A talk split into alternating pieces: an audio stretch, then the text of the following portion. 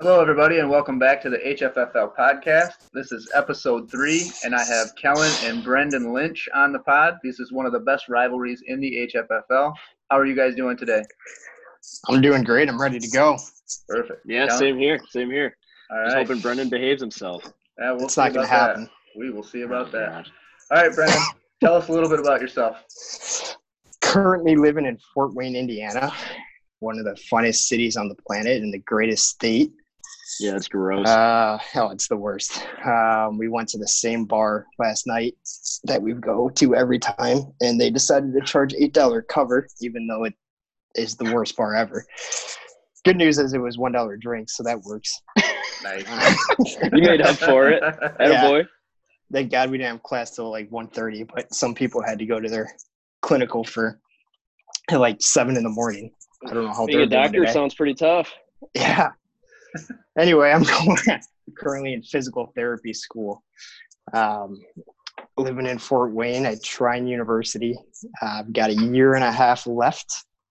Um, I've been in this league since what 2016, I believe. Yep.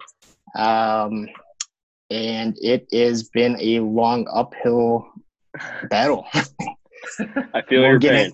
in- yeah, we'll get into it later, but long story short, Kellen and I both kind of took over two dumpster fire neglected teams, and we are just now starting to get competitive.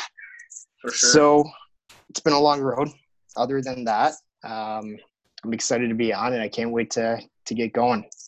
All right, Kellen, tell us a little bit about you. Yeah, sure. Um, so I'm a happy resident of Canton, Michigan for just under two years now. Uh, what I do for a living, Brendan absolutely loves when I talk about my job. So um, I thought about just going into way more detail than what was needed, just to piss Brendan off, get him in a mood. But I'll, I'll give you the brief uh, elevator speech here. So I work for a company called LafargeHolcim. Um, it's probably the biggest company that you've never heard of. Um, Wow. We, we're a building materials company.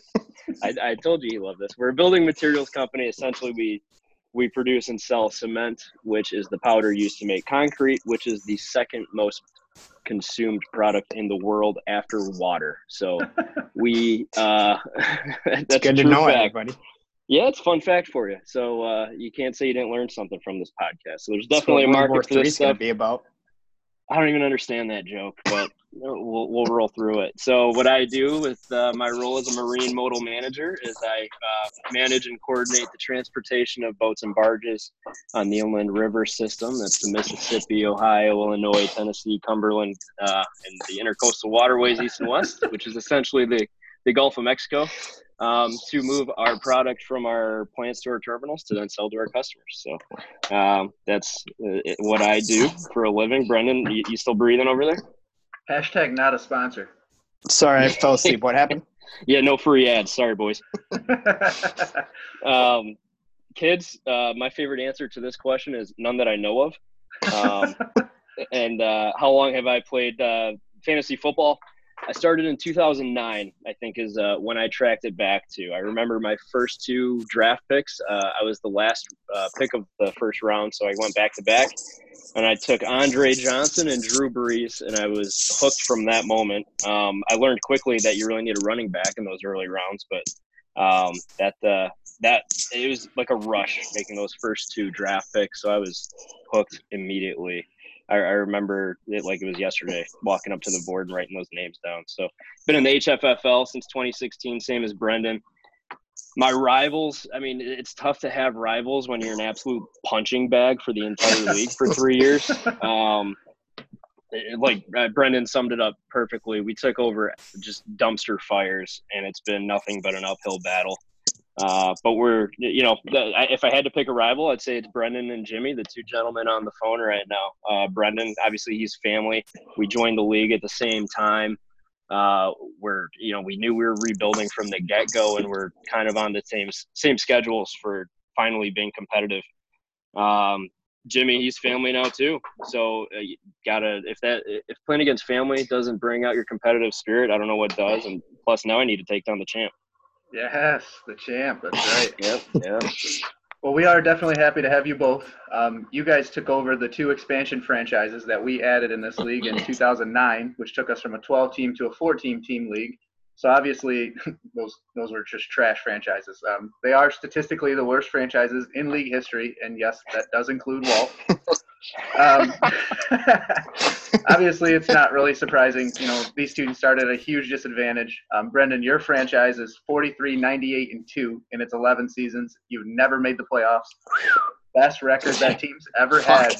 yeah, best record Easy. that team's ever had is seven and six. Um, and Brendan has gone 15 and 37 in his last four, four seasons. Um, you, so you didn't make playoffs last year, that. Brendan. Nope, he was six and seven. No. He just missed. He Oh, just missed. But he's definitely he's definitely poised to make a make a run here. Sure. I I did not lose sleep over not making playoffs yet. Yeah, I'm sure. I bet. I, yeah, I wouldn't either. Um, and then Kellen's franchise, it went uh, 43 or 49, 93 and one in its 11 seasons. Um, it did make the playoff once in 2013 when it was eight and five, but it got housed in all three games. Um, Kellen is 18, 33 and one in his four years, and he actually has won 13 games in the last two years, uh, making the playoffs last year as the sixth seed. But he got sacrificed to the champ, lost by 100 points. So That one got ugly real quick. Yeah. Either way, though, I want to thank you guys for being in this league. You guys have really helped stabilize the league. I know it, it's been rough with these two teams, but you guys have brought them both around to you know respectability. So it's definitely helping the league to have you guys for sure. And the good news is I have no plans of going anywhere. Nice. Well, that's good. To, that's good to know. I don't either. Being just being respectable. That's my goal. Okay. And you guys will both be that, I think, this year for sure. All right, so tell me about your guys' interest in DraftKings or FanDuel, and maybe even about sports betting now that Michigan has legalized it. Brendan, you a big fan of DraftKings or FanDuel or sports betting? So I've been doing DraftKings for I don't know three four years. Um, doing the daily weekly lineup in football. Uh, I gave it up about halfway this year just because I was putting together good teams and still not winning money, which pissed me off. So they I- weren't that good. so they weren't good Is enough. what you're saying. Yeah, right, right. So when I clicked that, I live in Indiana and betting is legal here.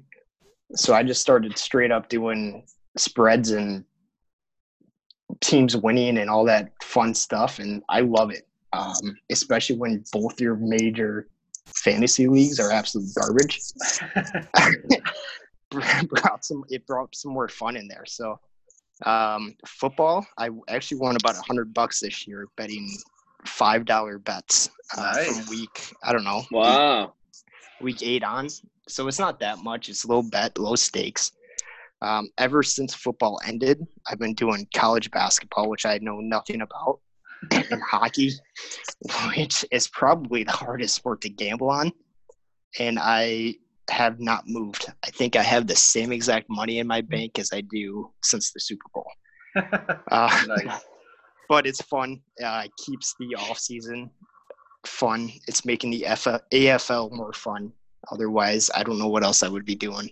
XFL? XFL. What did I say? AFL? AFL, yeah. Yeah, close XFL. enough. You know what I Close you know what I meant. I got you. What about you, Kellen? You a fan of DraftKings, FanDuel, or sports betting? Oh yeah, huge fan. Um, DraftKings contests have become a weekly thing for me for the for the NFL season. I usually have one or two side contests in DraftKings each week on top of the normal fantasy leagues. Um, my buddies now we've got a group chat now with I'd call it a golf league or a degenerate gambling group chat kind of thing, and we are doing DraftKings every night for basketball, hockey. We're doing golf tournaments every weekend. It's really taken over our, uh, my group of friends. Um, and I love DraftKings so much that um, I joined a DraftKings league for the first time this past year. Um, and it's awesome. I knew one buddy in it. Um, it's like 30 people in the league. My one buddy, shout out Matt, uh, he uh, he got me hooked up with it. Uh, he's the only guy I know in the league, so I thought.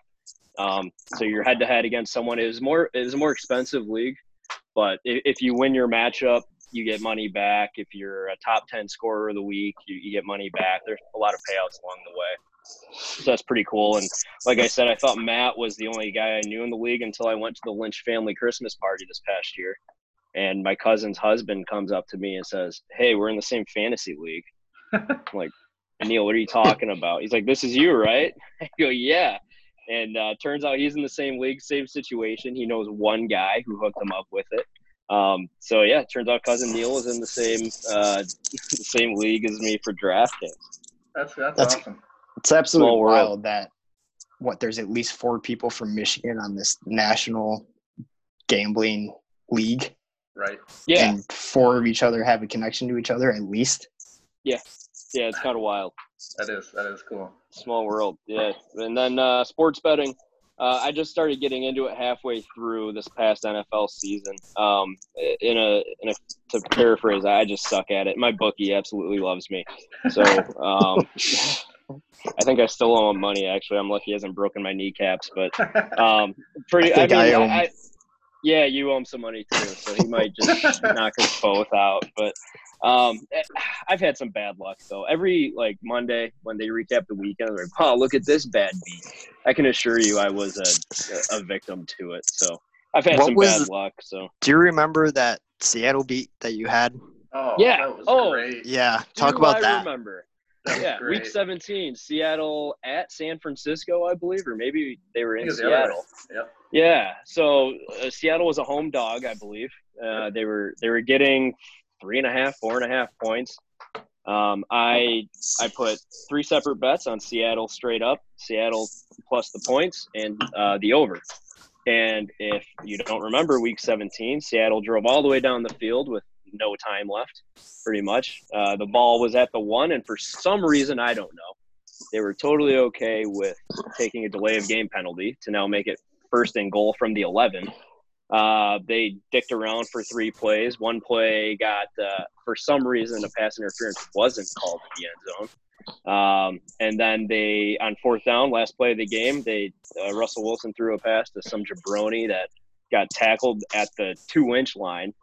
Uh, and that's the play that prevented me from covering all three bets the, the Seahawks straight up, Seahawks in the points, and the over. So instead of 0 and 3, I went, uh, or instead of 3 and 0, I went 0 and 3. So um, thanks for uh, opening that wound back up, Brendan. I'm hot. Yeah, yeah, no problem.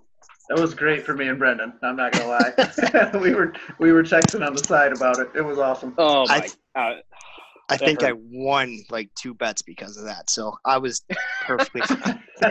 and, and so that's one of multiple uh, examples of when my bookie texted me. He was like, "That was bullshit," and he like felt bad for me. So uh, he's a good dude, but yeah, he's like, "Wow, like your luck will turn around eventually." But he probably just wants me to keep making bets so I Yeah. keep giving him money. it's a smart bookie. Oh, so, yeah. uh, so Kellen, rumor has it that you like Cooper Kupp. Oh, yes, the the rumors are very true. Um, how much time do I have? Whatever Go off. let me let me take a little sip of wine here. Uh, I'm I'm one of those manly guys that uh, likes to drink a little Merlot. I'm sorry, Cabernet. It's uh, who likes to drink some wine and talk football here. Um, all right, you guys, uh, you guys ready to uh, to get messed up with some knowledge here? Hear it. All right, so Cooper Kupp, everybody knows the name. He was a third round pick, 69th overall. Nice Nice. by the LA Rams in the 2016 NFL Draft. Now, on the surface, that seems like a pretty aggressive draft pick to spend on a player from the Big Sky Conference. Um, I mean, I'm, I'm a total Cooper Kupp fanboy, as you two already know, and the listeners on the pod can probably realize by now that since I have a whole segment dedicated to him, um, that- that they realize I'm a huge fan uh, of this guy. So I'm probably the original Cooper Kupp fanboy. Uh, I'm sure everyone's familiar with Matthew Berry on ESPN. He refers to him as my little Cooper Kupp. And I like Matthew Berry, um, but I can't stand when he says that. Like, I was on the Cooper Kupp bandwagon well before he was. Like, coming out of Eastern Washington, I, I knew who this guy was. I knew what a monster he was when I looked at his numbers. Um, yeah, I've been on the bandwagon for years. Uh, I've been driving the bandwagon for four years now for Cooper Kupp. Um, and I like to tell people I like Cooper Kupp, or I was a Cooper Kupp fanboy before it was cool. Um, I'll get back on track now, though. The, so the third round pick on the surface seems aggressive for a player out of the Big Sky Conference, but um, I don't know if I have a goal here other than simply educating on everyone of the greatness of Cooper Kupp during college. Uh, but if I do have a goal, I guess it's to convince everyone that that third round pick was not a reach. It was actually kind of a steal for a guy with these numbers, regardless of where he played college ball. So, so here we go. the the picture I like to paint when I talk about Cooper Kupp is uh, you know those times in college when uh, you drank too much and you're just filled to the brim with cheap booze and overall regret. The room No, spinning. Yeah, yeah, you wouldn't know. But the room spinning. Yeah, okay. Do I need to play some of my voicemails from here in college? Do I need to play your 22nd birthday voicemail? I don't even remember that. Let's not go into that right now. Um, so yeah, so you drank too much. The room is spinning. You just need to make yourself throw up, or as I call it, get the demons out. Uh, the advice I would give to any young college go-getters right now is don't stick your finger down your throat or have your buddy punch you in the stomach or something like that. Have some class about it. Instead, just look over Cooper Kupp's college stats from his time at Eastern Eastern Washington University. The word I would use to describe these numbers is gaudy. Uh, a quick glance at his numbers from college, and you're going to throw up. It's that easy.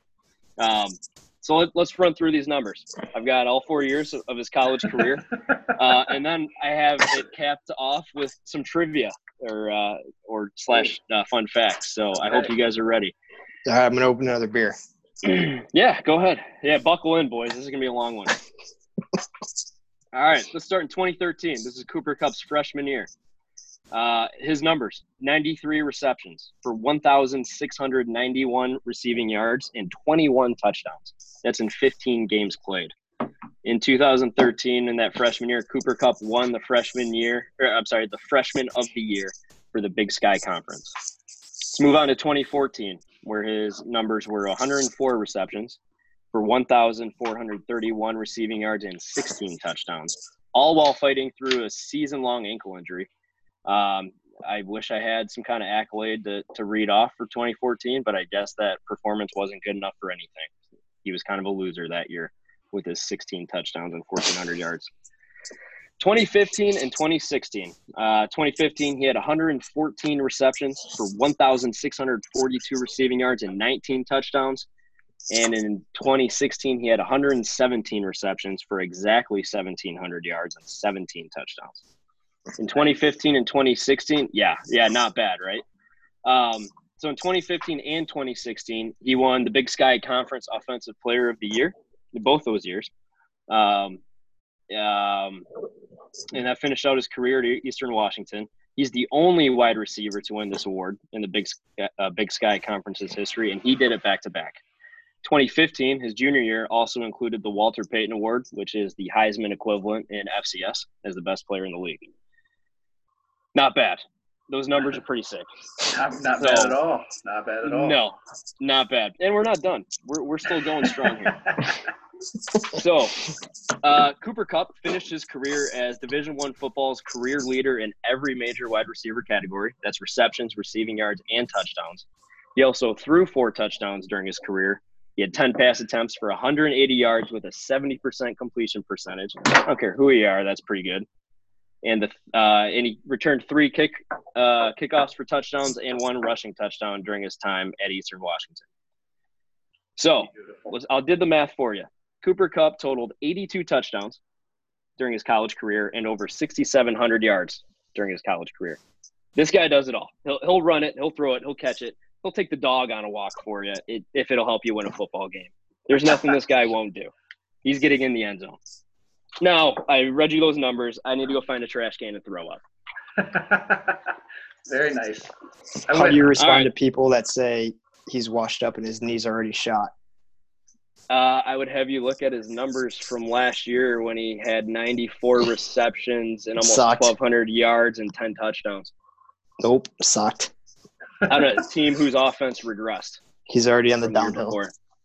And I would also say in 2018, he did go down with an injury but at the time when he went down, he was the leading fantasy wide receiver in in fantasy, uh, not in PPR formats. Interesting. Yeah. Very, very nice. Very well done. There. Yep. I'm not done yet. Oh, you're still going. I went and got a I'm beer. still going. I went and got a beer during the sophomore stats. I came back. You were still going. We'll we'll grab two more because I still have a half a page of notes here. I took a piss during that. All right, so um, Cooper Kupp is second on the list. Uh, most time. Uh, let me let me start that over. Cooper Kupp is second on the list of most consecutive games with a reception in all of Division One college football with 52 games. The reason for being second is that he only played 52 games, so he literally caught at least one pass in every single game he played. Now, the easy thing to do here is to question the level of competition that Kupp faced in the Big Sky Conference. I don't blame you, but let me let me address that right now.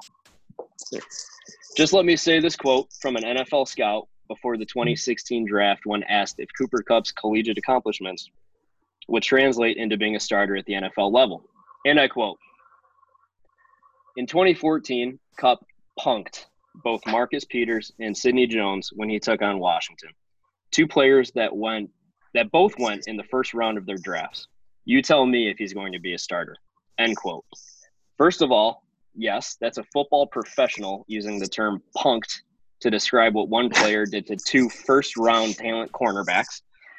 Uh, and Cooper Kupp went off in that aforementioned game against the Washington Huskies for eight receptions for 145 yards and three touchdowns on the road at Washington.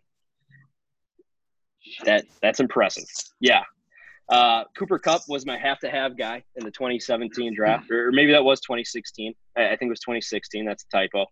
Um, I remember the look, Jimmy, it, the major look of disappointment in your eyes when I was on the clock for our draft. We pulled into Sportsman's for some pizza and beer, and I declared to you, I'm taking Cooper Kupp.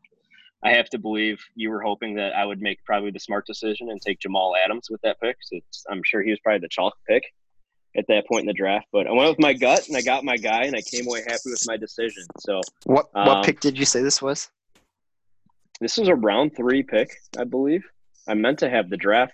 Oh, here we go. I could tell you in 10 seconds here. Great podcasting here, guys. Uh, okay, awesome. second round pick. This is pick 2.05 in the 2017 draft. Two point oh five. And Jamal Adams did go one pick directly behind Cooper Kupp. But looking back, I'm still very happy with the pick. Um, like I said, I had to have him. And uh, I, I think the guy's an absolute stud. And I don't think his college numbers get talked about enough, even if he did go to the Big Sky Conference at Eastern Washington University. Wow. Nice. Nice work up there. That was I, beautiful. I, I spent an hour or two just on Cooper Kupp. I I believe that. I believe that. All right, 20 minutes in, and we're going to talk about the HFFL a little bit here. Wait, wait a minute. Okay. I have pause. three trivia questions. They're quick. Let's hear them. Let's hear them. All right. It's the so answer, Cooper, Kupp. them. Damn it, Brendan, you got all three right. Uh, no. All right. So this is this is fun for at home. So Brendan and Jimmy, if you know the answer right away, let's let's give it a few seconds. Let the people listening, uh, let's give them a chance to think about it. But uh, Cooper Kupp went to Eastern Washington University. Which former Detroit Piston attended college at Eastern Washington? So again, please don't answer right away. Let's play some Jeopardy music real quick. You don't even like basketball. Do, do, do, do, do, do.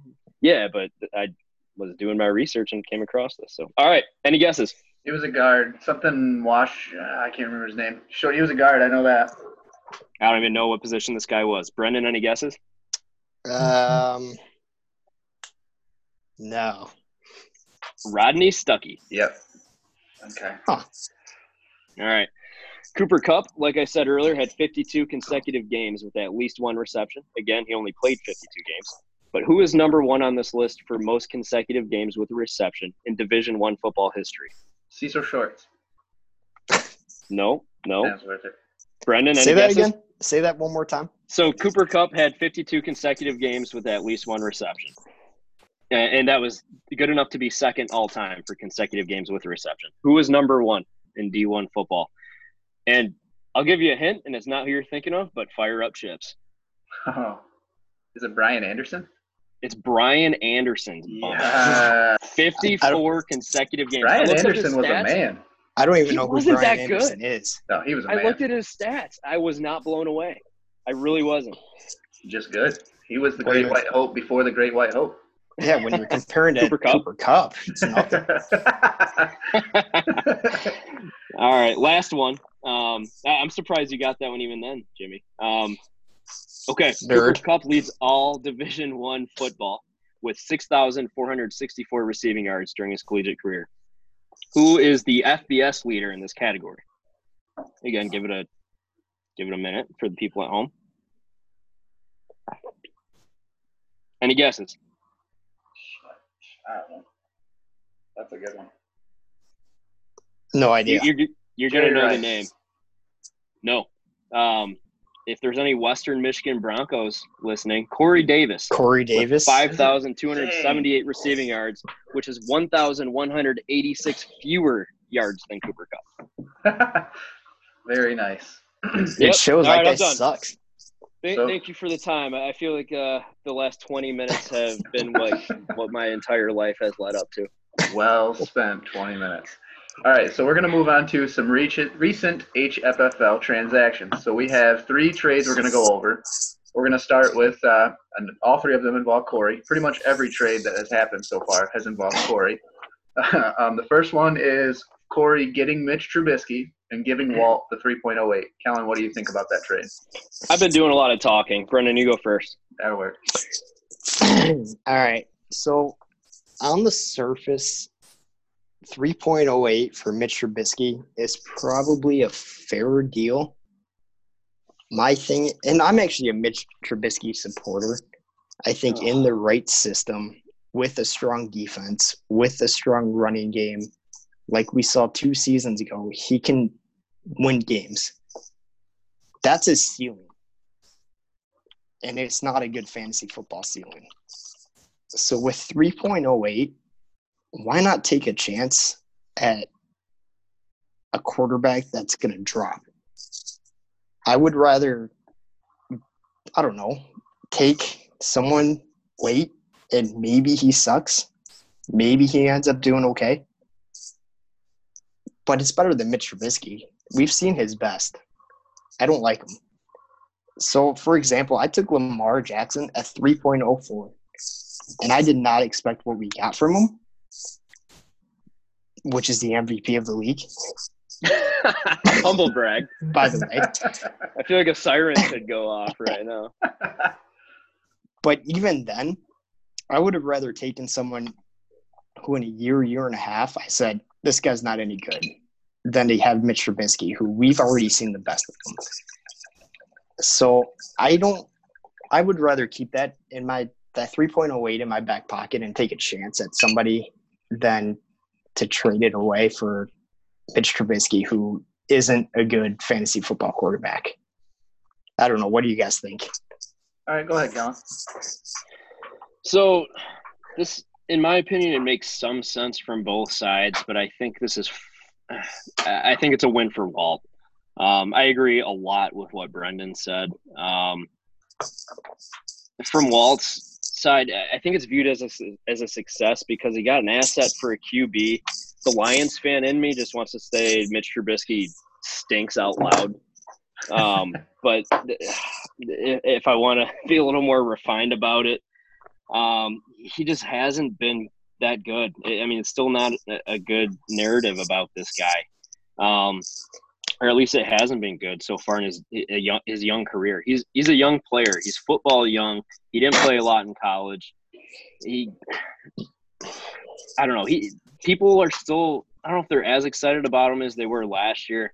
Last summer, I, I remember reading that he was uh, the money leader in Vegas uh, to win the MVP. Now he had good juice on those odds, um, but I mean, obviously, a lot of people believe him and they like what they see. I mean, the Bears moved up to take him where they did in the draft, so clearly they like something about this guy. Maybe they proved him wrong already. I, I've been hearing reports just this week, kind of like going back and forth. Mitch Trubisky's our guy, or they're looking at other options. I mean, I, this guy's future is up in the air. I agree completely with what Brendan said. I would have preferred to use 3.08 to take a chance on a rookie. Um, but I mean, from Corey's uh, perspective, I see what he's doing here. He's taking chances. He's trying things. His team needs everything.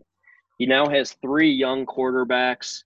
Um, who does he have here? He's got Sam Darnold. He's got Trubisky. He's got Kyle Allen. I assume One his gonna hit. strategy. Exactly. That, that's exactly where I was going. That he's going for numbers here. One of these guys has to turn out. I can tell you right now, it's not going to be Sam Darnold because I'm a Notre Dame fan. He went to USC. I think Um, it is Sam Darnold. It probably is. It makes me want to. Chicks. yeah, getting mono at the bars. Um, but yeah, I I understand what Corey's trying to do here, but I see this as a big win for Walt. Yeah, yeah. Obviously, I agree with you guys. Um, especially with the Bears saying even today, you know, they're looking at veterans to push him. That's just that's a bad move move for me by Corey. And to to add into uh, Brendan's humble brag, I took Mahomes at 3.10. So you know, just keep those picks, take your shots, see what happens. The worst part Right. about that is you offered Mahomes to me. Yes, I did for a don't know. second. I don't remember. It was a For a second. second. And I remember saying, "No, I'm not high on that guy." Yep. Uh, Yep. Ugh. Thank you. By the way. uh, So I the just want to add, I had a, one of my college buddies uh, worked for the Bears for three seasons, and after last year, I saw him, and he said I was all high on Mitch Trubisky, like, "Hey, this guy might be good enough to actually do something."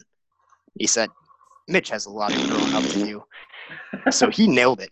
Um, after last season, two seasons ago, when everyone was high on him, not high on him, but kind of a good enough standard he called it out and said, "Yeah, I don't think so." So Mitch Trubisky for 3.08, I don't know. I'd rather take a shot.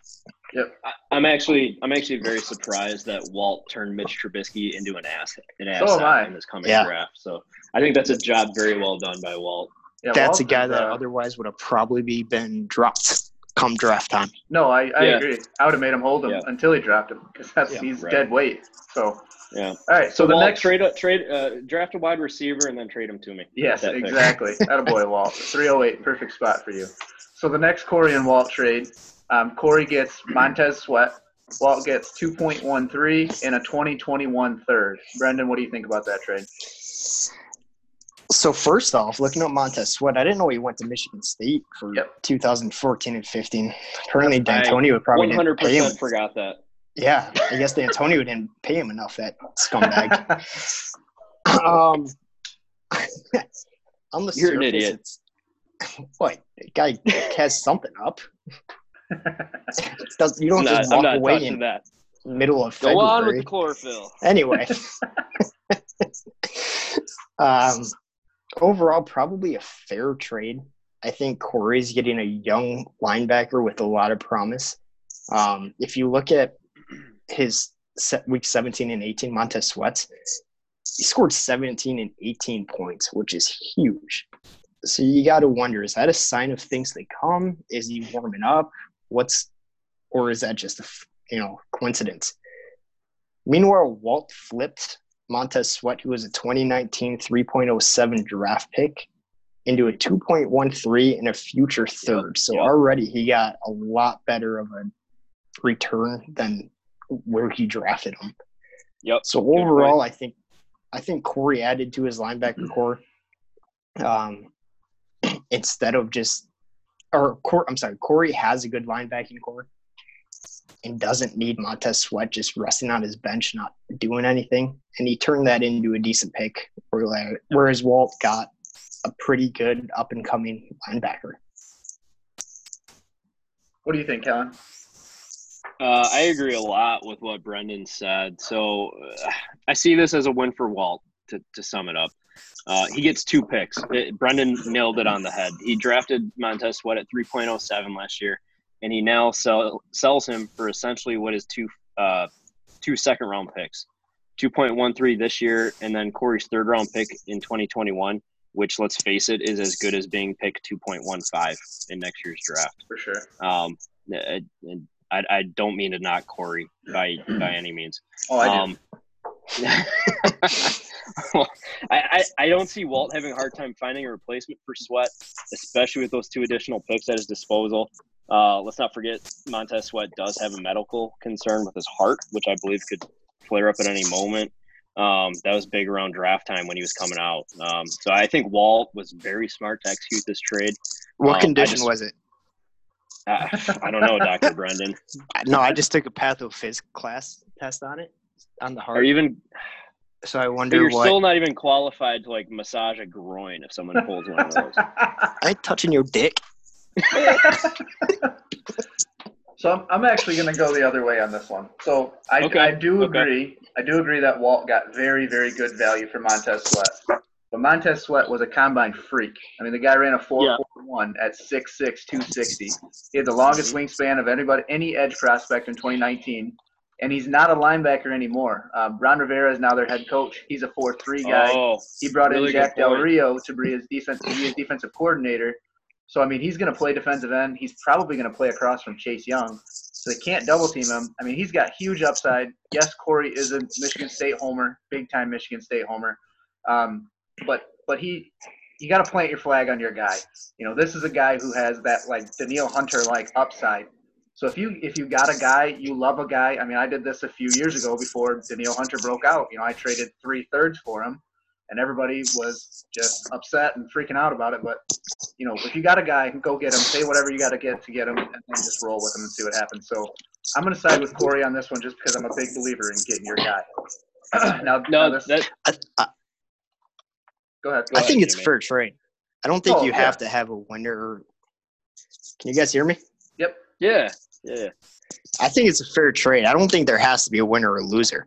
I think it's each side got exactly what they needed, and they built up where they needed. That, that's fair. Yep. No, I yeah no Jimmy. This is why we pay you the big bucks as the the, the guru here. I mean, you, you took it another level in the thought process that that I I just didn't even think of. But Well, I'd Uh, like just to to add on that it, I mean- Corey did that too, but we'll see. No, that I again like I didn't mean to rip on him at all. I I, I probably did. thought that through, and he and let's see, I've had I've gone against Corey twice now in the last ten minutes. Just looking at my fantasy football opinions record, I'm probably wrong in at least half of these. So, um, and I, let's let's not forget the fact that Montez Sweat was an absolute monster at Mississippi State. So, um, it it, it, I- it wouldn't surp- surprise me much at all if Montez, Montez Sweat was just a beast in the league moving forward. So now this this last trade, again, another Corey trade. This last trade is a big one. This is the, probably the biggest trade we've seen this offseason. Um, Corey and Mike, that made a trade. Corey got Tony Pollard, so running back from Dallas. He's a second year player. Jacob Hollister, who is a trash tight end that for some reason Corey loves, and Mike really sold him. Um, he got 1.11. He got Mike's 2021 first and his 2021 third. Mike got Sony Michel, Mr. 1410 himself, if you ask Corey, and DK Metcalf, which if you're a how about team, that? if you're Corey, I just don't understand trading DK Metcalf when you're at this point of a rebuild. What, what do you think about this one, Kellen? Uh, I actually didn't see this one on the list, so I'm not really prepared. I'm gonna have to wing it, but uh, Okay. I'm gonna Well, let Brendan go first while I text think about it. Go Uh, ahead. sorry. You can wing it. What an Yeah. idiot! Well, Brendan, you go first. Yeah, Let me- Brendan, lead off. Then. No, you go. Wait, me or Jimmy? All right, I'm gonna go. So, yeah, go. Please save us. to me, Corey's gone. Corey went too far here. Like I think he, he got he got cute with the Mitch Trubisky thing. I think he did okay on, on Sweat. I love his thought process there. I love him going a layer deep and, and really thinking. Um, but this to me, I mean, DK Metcalf is a, is a 22 year old wide receiver who just had 900 yards and seven touchdowns as a rookie. This guy absolutely crushed the combine. He had better combine measurables than Julio Jones it just it just doesn't make sense to me. If if I'm going to be an absolute dumpster fire of a team, I need at least one pillar, one building block. DK Metcalf is that guy. He showed that this year. Trading thought him for, same thing. for for two late Yeah. firsts, that's there's you're very very lucky if you hit on anything at 1.11 or anything in a late first like Mike's will be next year. To me, he Right. just he, he's he's getting cute. He got cute on this one. What do you think, Brendan? All right, so this one was really tough to break down and digest just because there were so many moving parts. Um, Corey lost the best running back on his team in Sony Michel. He scored 147 points. The next best is Pollard, who he just picked up from this trade. with 98 points. That's a huge difference. He also lost his, lost his best running back in the trade. Um, and his next best is Anthony Miller with 116 points. So clearly, Corey is trying to trade his assets for future picks, which I understand and respect because that's what me and Kellen have been doing the last four years. Yeah, we're no stranger to that. Right. But like you said, Jimmy, DK Metcalf is a second year player who is only going to build more and more of a relationship with Russell Wilson. So you got to believe that he is going to be a stud in three, four years.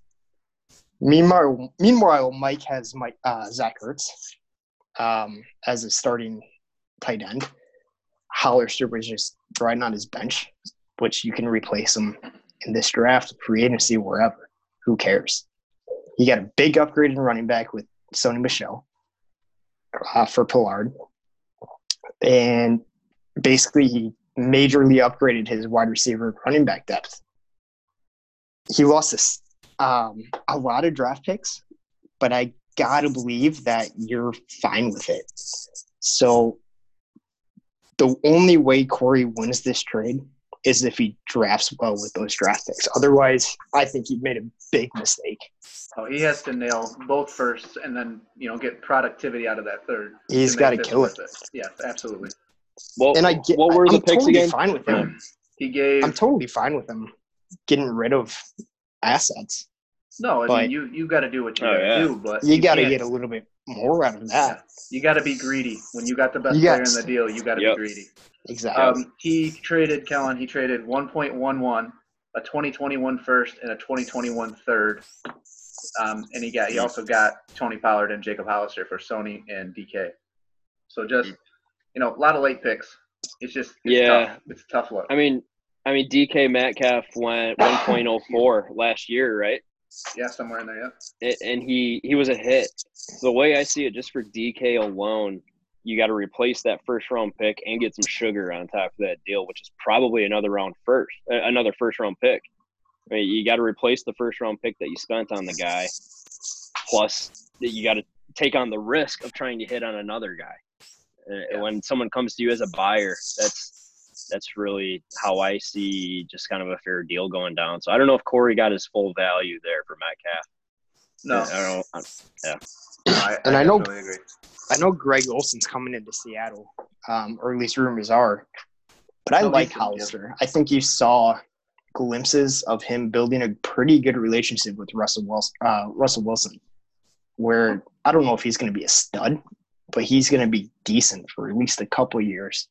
So I think his value was even more than what he got back. See, no, he got Corey got Hollister in the deal. That's what I mean. I got you. So to me, I, I understand what you're saying. A lot of people like Hollister. You know, that was one of the players Corey was excited about, but he's a restricted free agent. You know, they do have Greg Olsen. They also have, um, you know, Big Country Will Dissly. He's he's even if he stays on the team, he's a the great third. nickname. He's the third tight end. country. Big Country. So he just, Big I don't know. country. I just, like I said, I just think he got cute. I think he's getting excited. I love that he's Yeah. excited. I love that he's making moves. I love that he's active. Agreed. You know, but you just, 100%. you just got to be careful when, you, especially when Yeah. you're in a rebuild. If you're in year one of that rebuild, you don't trade a 22 year old stud wide receiver. You don't do it. Yep. Exactly. Right. Right. Unless Especially somebody is- so young. Rack backing up the truck. You know, that's the only way you do it. Right. Back up the Brinks truck. Yeah, I mean, looking back at the trades that I made when when me and when me and Brendan first started, I mean, I I got some decent value in some of those trades, but and I thought I was being greedy a lot of the times, but I didn't. Like looking back, I was like, I should have got way more.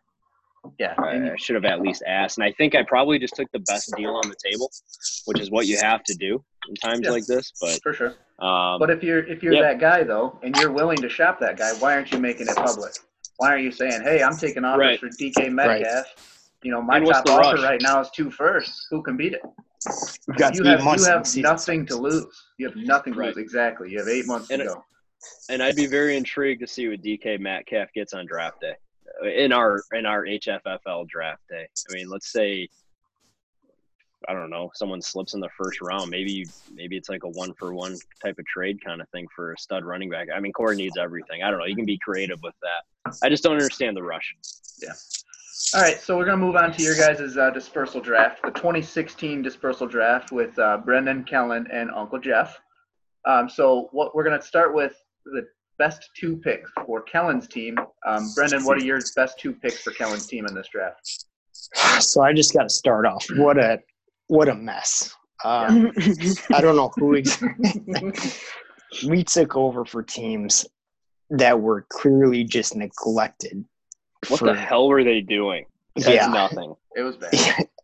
the the biggest names for a lot of these teams were people who were a year or two away from retirement and we had we had nothing to choose from or there were a couple what we didn't know then but were really young future stars that didn't have the greatest of rookie or second year seasons but took a little bit of time to develop and now are you know phenomenal football players so there wasn't much that we could go with.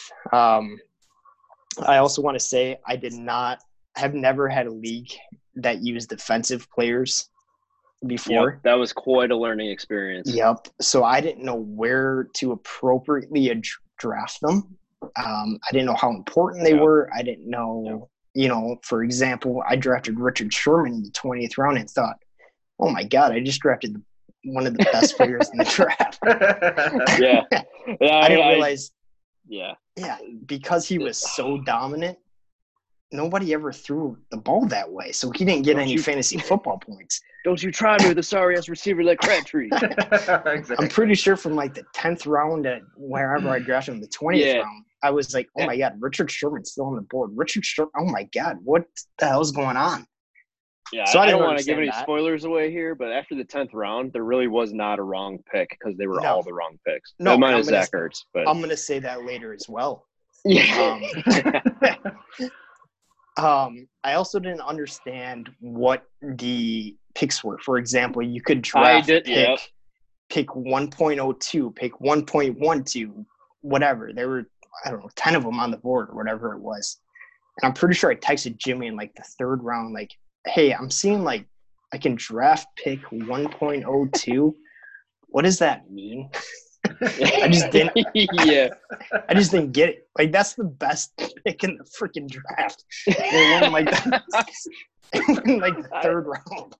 I Brendan, I thought the same thing, and I remember when I figured it out, I was like, Jimmy actually explained it. oh yeah, I perfectly. did. Oh, I yeah. was just, yeah, I was just like, uh, I don't get But it. But neither and of I us just have didn't want ever- to look stupid, so I was like, yeah, okay, Neither of us have ever worked with anything like that before. So it's Right, just a right. brand new concept that we should have asked more questions about beforehand. But if Yeah. you look like all of a sudden pick round like three, I think it all clicked on us. And Yeah, like every agree. pick went in like the next two or three rounds. Anyway, so Jimmy, what did you want to know? Kellen's best two picks? yeah, what are the best two picks he made for his team in that dispersal draft? Brendan, that was a great synopsis, though. No, that was that was hit great. I didn't, I don't think I really knew that, so I'm I'm Yeah. glad that you brought that up. if I could do it all over again, I would have a completely different strategy. Right. Oh yeah, the hindsight's twenty twenty, but one point oh two should have been the first pick in the draft. Exactly, and that's what Oh, I, I have agree. as Yeah. your best pick. Yeah.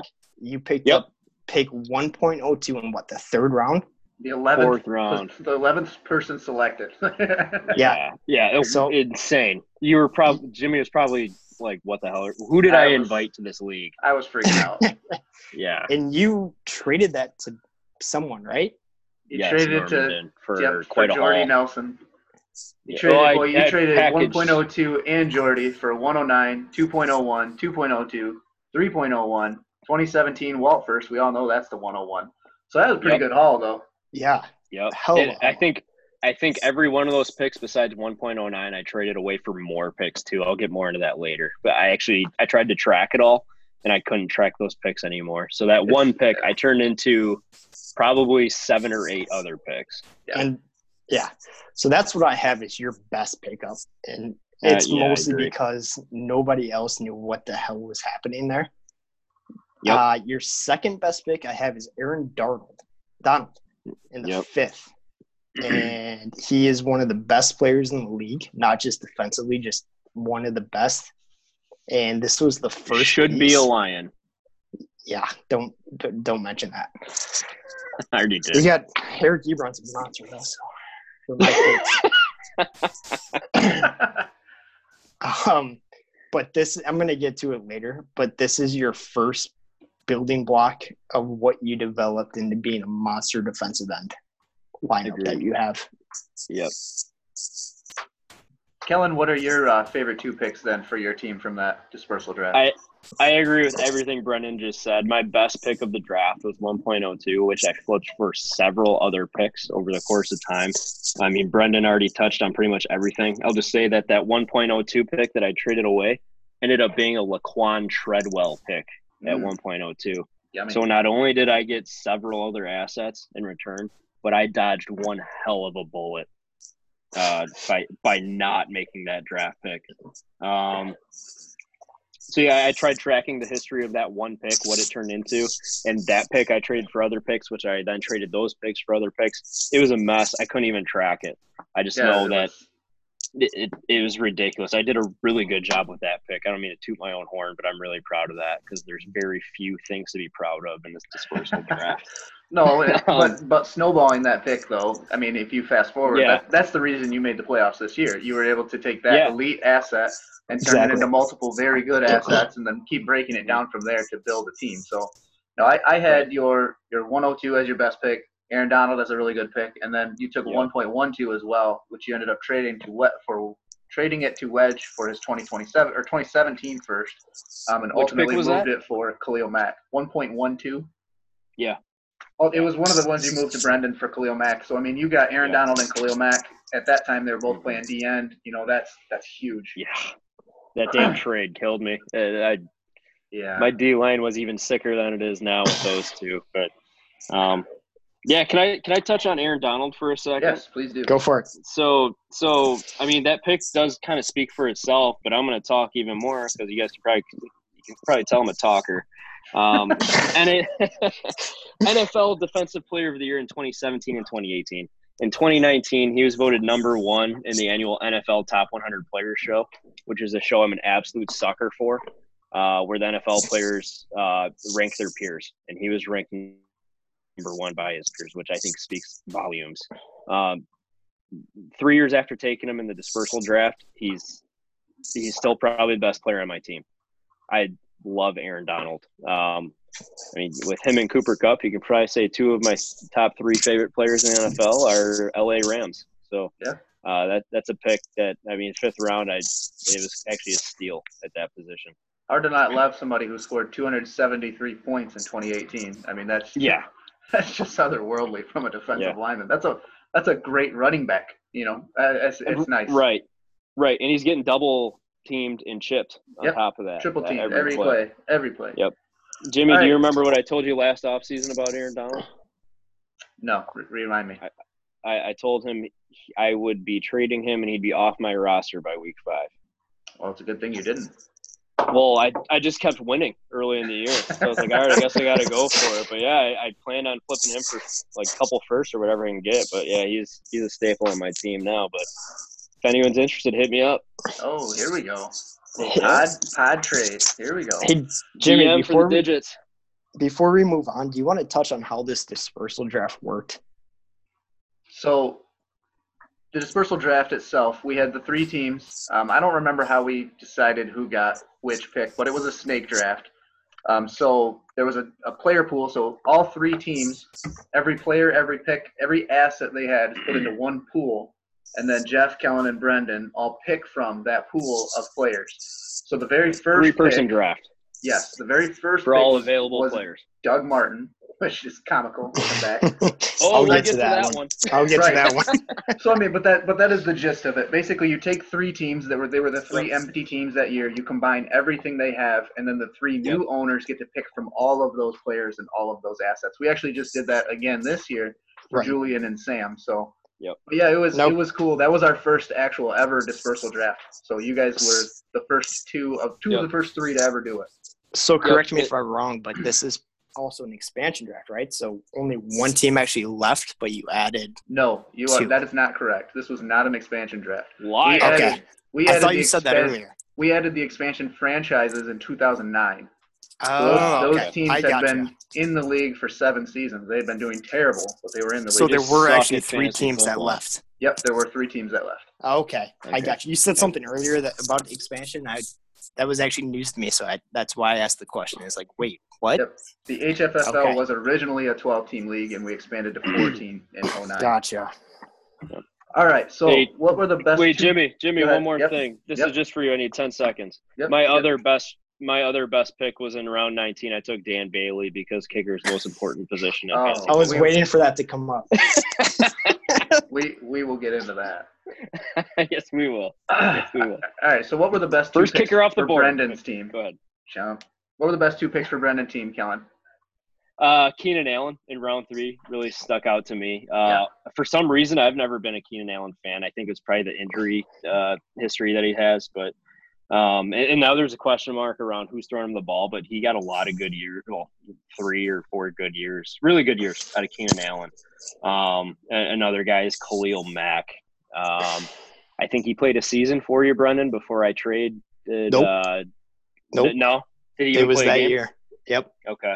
I, I wondered if he even played a game, but yeah, uh, you flipped him to me for Gerald McCoy and a first. I, I just I loved Khalil Mack, so I, I wanted to go after him. But those were the two that really jumped out at me as really solid picks. What about for you, Brendan? What do you think your best two picks were? I have the same exact two. Um, so Keenan Allen, I believe, was coming off of his rookie season. Gave me a year or two of good years. Got hurt. I was scared shitless. Um, Typical. and then and then I traded you to him to you, Jimmy. Um, I don't remember what I got Hmm. back. I meant to go and look him up, and I didn't. Um, So, so you got the 2018 1.10, which you drafted Christian Kirk with. You got Like the it. 20, 2019 1.11, which you drafted Hollywood Brown with, and the Like, love it. 2019 Hollywood. 2019 2.09, which you took Rashawn Gary with, which isn't looking great right now. But no, but, But I would say two two of of the three three- panning ooh. out. pause. Henry Ruggs just ran a 4.28. I, was that Ooh. live? I, that's why I just said ooh. Yeah, Dang. That's fast. that's not the record though, right? nope, that's not the record, but that's fast. Fast as hell. You can tell he's pissed. He's coming back. Oh, the Oh, yeah. Should know. Okay. All right. So Anyway, Keenan But Allen back on track. in the third round, who probably should have been. I don't know. Once you get rid of all the draft picks that you could have drafted in that league, is probably a top three player. Four years later, Yeah, that you could I'd say. agree. He's on Um, the fringe, if not a hard agree. yeah. yeah. So that was a pretty good pick. I got a lot of value from trading him to Jimmy, which I did well drafting, at least from two out of the three standards wise. Other one, same as what you said, Kellen, Khalil Mack in the fourth. Um, Mhm. I did trade him immediately. Um, so listen to this. I did some research. Yeah. So do you remember what I traded him for? no, uh, Gerald ahead. McCoy and one of my first. I thought it was so two. Gerald And then something else, I think. So I not only did I get rid of Khalil Mack, but I got rid of Anquan Boldin. what I got back was Gerald McCoy, who He was a lion then. I was pumped to get him. who? Anquan Boldin. Anquan Boldin? I forgot he ever played for the Lions. Yeah. Um, He's a stud. I Gerald remember McCoy, he's known for catching every ball and he dropped his first pass. Welcome to the Lions. so Gerald McCoy, who is a good football player but not a good fantasy football player. One point one two. Do you know who I got with that? nope. No. All right. So with the first ever HFFL draft pick in the 2016 draft, Oh, it's a Notre For- Dame player, isn't it? Brendan selects running back from the University of Notre Dame, CJ Procise. Brendan, we are going to touch on that exact issue multiple times later on. Yep, I have it written down like twice. Um, yeah, CJ Procise Oh. is the first ever draft pick out of me having a league in, uh, team in this league. I can't What a- talk because my first pick was Will Fuller. What a fucking disaster. So And the other, so I did get, you didn't mention it, but I did get a 2017 first round pick from uh, Wedge. You know who I get from that? John Ross. John Ross, who Oh, what a loser. Yeah. finally is looking to be okay, not great. Well, Joey Burrow is going to make him look like a G. I hope so, but Yeah, we'll see. We'll See, see. he, he has the combine record, by the way, at 4.22. Yep. He was a Yep. monster, and he showed really good glimpses this year. Finally, Yep. but Yep. I mean, we'll Yeah. we'll see. So Yeah. I had Keenan Allen, obviously, as one of your best 2 Mhm. picks. Um, and then another one I went with was 2.03, which you Yeah, used I, I, on I Jaylon forgot. I Smith. had that written down. I forgot those. and I I thought you were an absolute homer. His knee was destroyed. I was like, Yeah. what? Are, I remember sitting with both of you at the fire at the lake, just thinking, this guy is an idiot. What is he taking Jaylon Smith for With Jaylon? early? Yeah, but I'm he gonna has get been to a that. monster. He's been a monster. I'm gonna get to it was that a great later, pick. but a I great I was It was a really high good pick. pick regardless. Yeah, no. Brendan, you can tell when you figured it out because uh, uh, I forgot this bullet point earlier, but uh, you made three draft pick selections in a row. And, Yeah. and I think that's that, that's when you really figured it out. You spent your seventh, eighth, and ninth round picks on picks 2.03, 2.05, and 3.05. And that Yep. was your easy, easily your strongest three round pick range of the draft. Yep. All right, so what about uh, the caveman, Uncle Jeff? What do you guys think were his best two picks? Brendan, you go ahead and start. All right, hang on a second. I switched out of uh. I'm ready if you want That's me to Go go. ahead, Kellen. Yeah, go for it. So I can tell you it wasn't his final two rounds where he passed on making picks, but um, that kind of sums up the talent pool of what we had to choose from. Um, and Melvin Gordon was uh, uh, that that was probably his best pick. He nailed that pick. I, again, I don't. Maybe I hate Chargers, but I'm not a huge Melvin Gordon fan. But he hit on that one. He's got he's had some injury problems, but he's a hell of a good player. Um, you know, I was fortunate to get 1.02 in the fourth round, but Jeff followed my pickup by taking 1.06 directly after. So that's probably another one. And then the 1.07 was good, but his best pick has to be Zach Ertz in Yeah. round 14. Yeah. What a find. And I think I hated Zach Ertz that time because I had held on to him forever in my keeper league. Um, and he he was titled the the baby Gronk that was Mhm. up and coming, and he hadn't hit yet. And of course, the year I traded him away or dropped him, the next year he blows up. So I think I refused to draft him then. But what a pick by Jeff in the 14th round. yeah, for sure. What about you, Brendan? Kellen, you once again you hit on the same exact two that I picked. It's like we're related or something. it's weird. It's like no, it's more mom. like there was only like six good players in this draft. Exactly. nobody really, nobody really has anything. Right. there wasn't a ton of analysis. There was only Exactly. two players that actually scored points, so you had no choice but to choose those two. Everyone else was cut from the 53 man roster next season. yeah. and I'm just I'm just gonna bring it up now. The two people, the two new people this year. If you guys ever complain Oh, yeah. about what you walked into, holy They're shit. spoiled. They are you guys spoiled.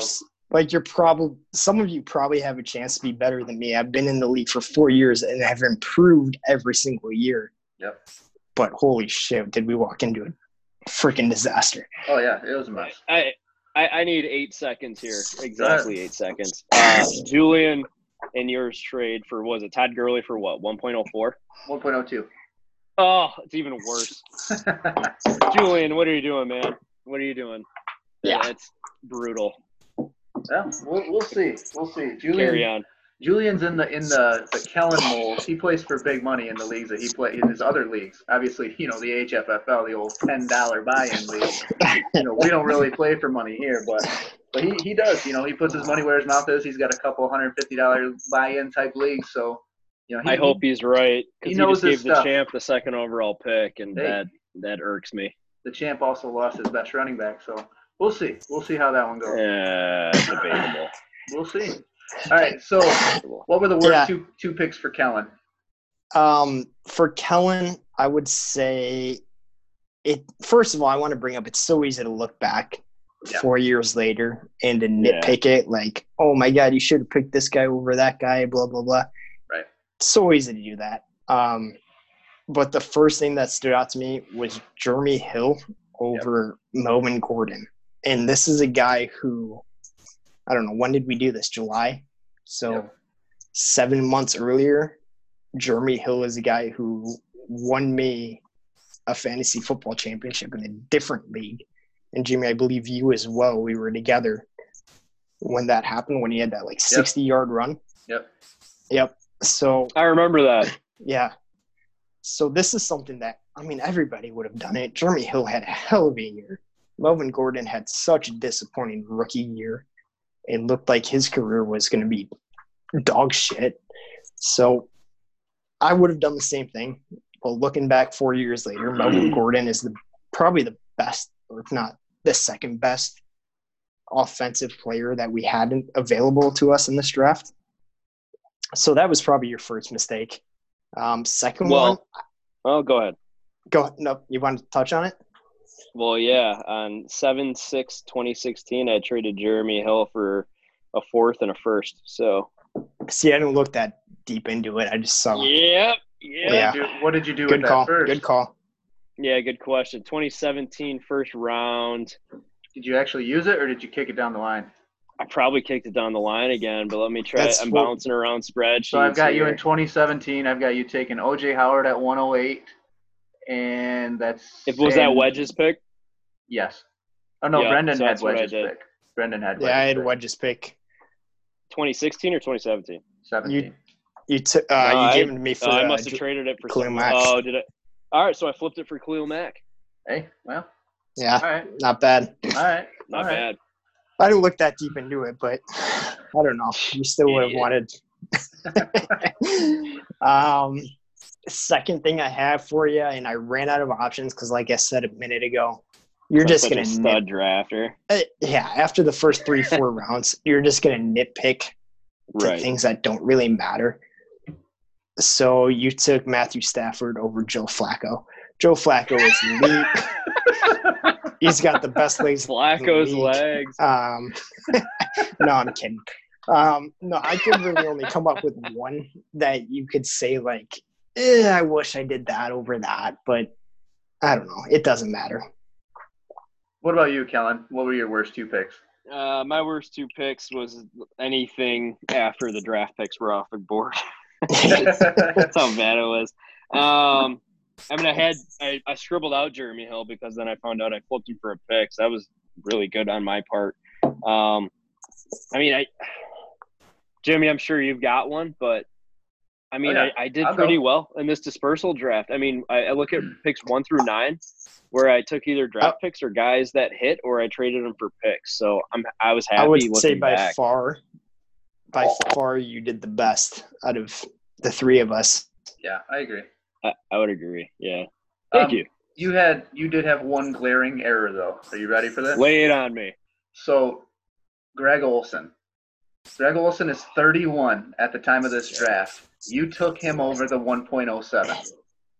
So yes. you could have. That's a really good point. That's you know that. Other than that, you know, you really didn't miss too much. Really, none of you guys really missed too much because you all missed at the beginning on the picks, and then you all kind of at the same time realized the value of the pick. So nobody really had a huge advantage, which was was nice. Um, because you know Yeah. nobody nobody rail, railroaded anybody in this, so that was great. Right. Um, but obviously, I mean, right now you look at a 31 year old tight end, let's say Zach Ertz, or no, Travis Kelce's 31 this year. You know, Right. I, I don't know if I'd give the 107 for, for Travis Nope. Kelce right now. You know, it just depends Absolutely on your not. team. You have to be absolutely in a championship window that's going to end in the next two years if you're doing this trade. So, Yep. yeah, that was my Uh, only real glaring mistake. Well, that's a good point. But let me let me counter point Okay. with this. I, I traded Greg Olsen and uh, a second round pick I got from you, Jimmy, Mhm. for Julius Thomas, uh, Ouch. but also uh, Randy's first and Mike's fourth in 2017. So I, I another flipped them for assets. There you go. But um, no, I, I I could have spent that better had I had I selected Zach Ertz, which I probably was just being a stub ass about. Uh, I probably could have gotten three times the picks for that. Just so you know, Michael Thomas was available at 107 in that draft. That's Oh, wild. that, that hurts everybody. But I took Corey Coleman over Michael Thomas in that draft. You traded So- up for him, didn't you? Yeah, I sure did. So, ouch. All right. So, worst two picks for Brendan. Kellen, you go ahead. Worst two picks for Brendan. Um, cool. You want to talk about that Notre Dame bias? Yeah, Yep. let's do this. Yep. Tyler Eifert, You round know, he took two. him over the 1.02. Yikes! Oh, I know. Oh, I can see that. Um, Ouch. Brendan's straight up refusal to do his research and just overdraft Notre Dame players strikes again. Yeah, Actually, this is the first example on record. This is gonna No, come up no. in about I don't know, 20 minutes, 15 minutes. It, Six hours. now, Yeah. Eifert Eifert was fresh off a 13 touchdown campaign in 2015. Yeah. Uh, as a Notre Dame fan, Brendan, me and you were ecstatic about this guy. But a tight end in round two of a three-person draft? Are you kidding me? Uh, he still only had six. Tyler Eifert still only had 600 receiving yards that season, even with 13 touchdowns.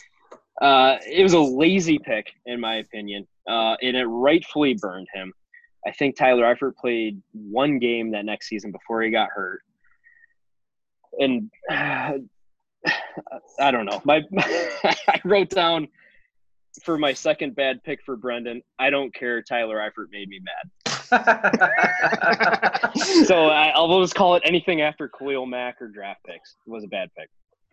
All right, so I'm gonna go ahead and go here because I 100% had Tyler Eifert in there too. But um, Yeah. Markus Wheaton, you took Markus Wheaton over the 1.07. Yeah. Markus Wheaton, from the moment you drafted him for the rest of his career, had seven Get catches for 102 weed. yards and one touchdown. That's it for the rest of his career. You took him over the 107. It just, I was, I was astounded by that one. But Yeah. again, Jimmy, I, I- can only imagine how frustrated you were watching us draft in these early rounds. Oh no, it was it was Oh, great. It was Knowing great. how things worked and It was great. I thought you guys if you have knew. blood, you guys pressure- told me you blood knew. pressure issues now, it's because of this dispersal draft. Brendan, what did you have?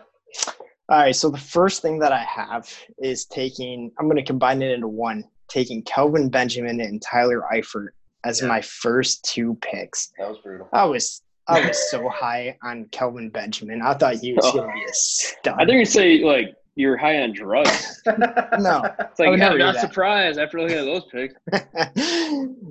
but looking at the people on the board still after both those picks, 1.02 probably being the highest pick in the I don't know. It it pisses me off. Other thing is looking at DeAngelo Williams. And the reason I picked him in the 21st round, and the reason I say that is this is coming off of Le'Veon Bell's second suspension. And I thought, he's going to get suspended again. DeAngelo's going to step up. He's going to be my, my number one run, running back. He's going to do fine. Well, Le'Veon did not get suspended. DeAngelo did not play like at all that year and was just a dumpster fire of a pick and didn't help me whatsoever. Yeah, yeah, for sure. All right, so let's move on to Jeff's team. What were the worst two picks for Jeff's team, Kellen? Uh, you don't have to look far for this one. Let's look at pick 1.01 with the muscle hamster, Yep. Yeah. Doug Martin. Wow. Uh, he had a very quick and devastating fall from fantasy relevance starting that next season. I'm sure Jeff wants that one back. Um, I, I, I, I don't know. Like, I have this thing where I'm not like big supporters of guys. I, I talked about uh, Keenan Allen and Melvin Gordon. Doug Martin was kind of in that camp too, so I probably wouldn't have made that pick. Um, but he was probably the chalk pick at 1.01 if the draft picks were off the board. 1.02 wasn't available. Right. So I, I don't blame Jeff because most people probably would have made that pick. Yeah, for sure, especially at that time. Yeah, he was a trendy guy at the time, so um, I don't really blame him. He just, you know, sometimes you whiff, and it's it just kind of happens. But my other one was uh, Brandon Marshall. Yeah, Uh, that was a tough pick. Uh, same same kind of thing. I mean, just didn't really ever do anything after that year. Well, he Um, was he was going but- into his age 32 season that year, and he took him Right. over the 1.02. You know, so that's Right. just that's tough. And, and I don't say this to joke, but the guy had some mental issues Oh, at yeah. the time too, Oh, yeah. which which For played a, a major role. So, uh, see very similar stories with Antonio Brown these days. Yeah, so, for sure. um, but honestly, like I, I think I did do best in the draft. And Brendan, I don't mean to rag us rag on you, but I think Jeff did okay. No, I think he did. Yeah. I, I think Brendan did okay too once he figured out the draft picks.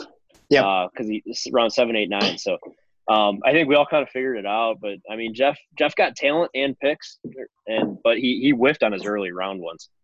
No, I agree. Absolutely. All right. So, what do you guys see as the best value pick of the entire dispersal draft? Brendan, why don't you go ahead and go first? Brendan, did you do your your Jeff picks?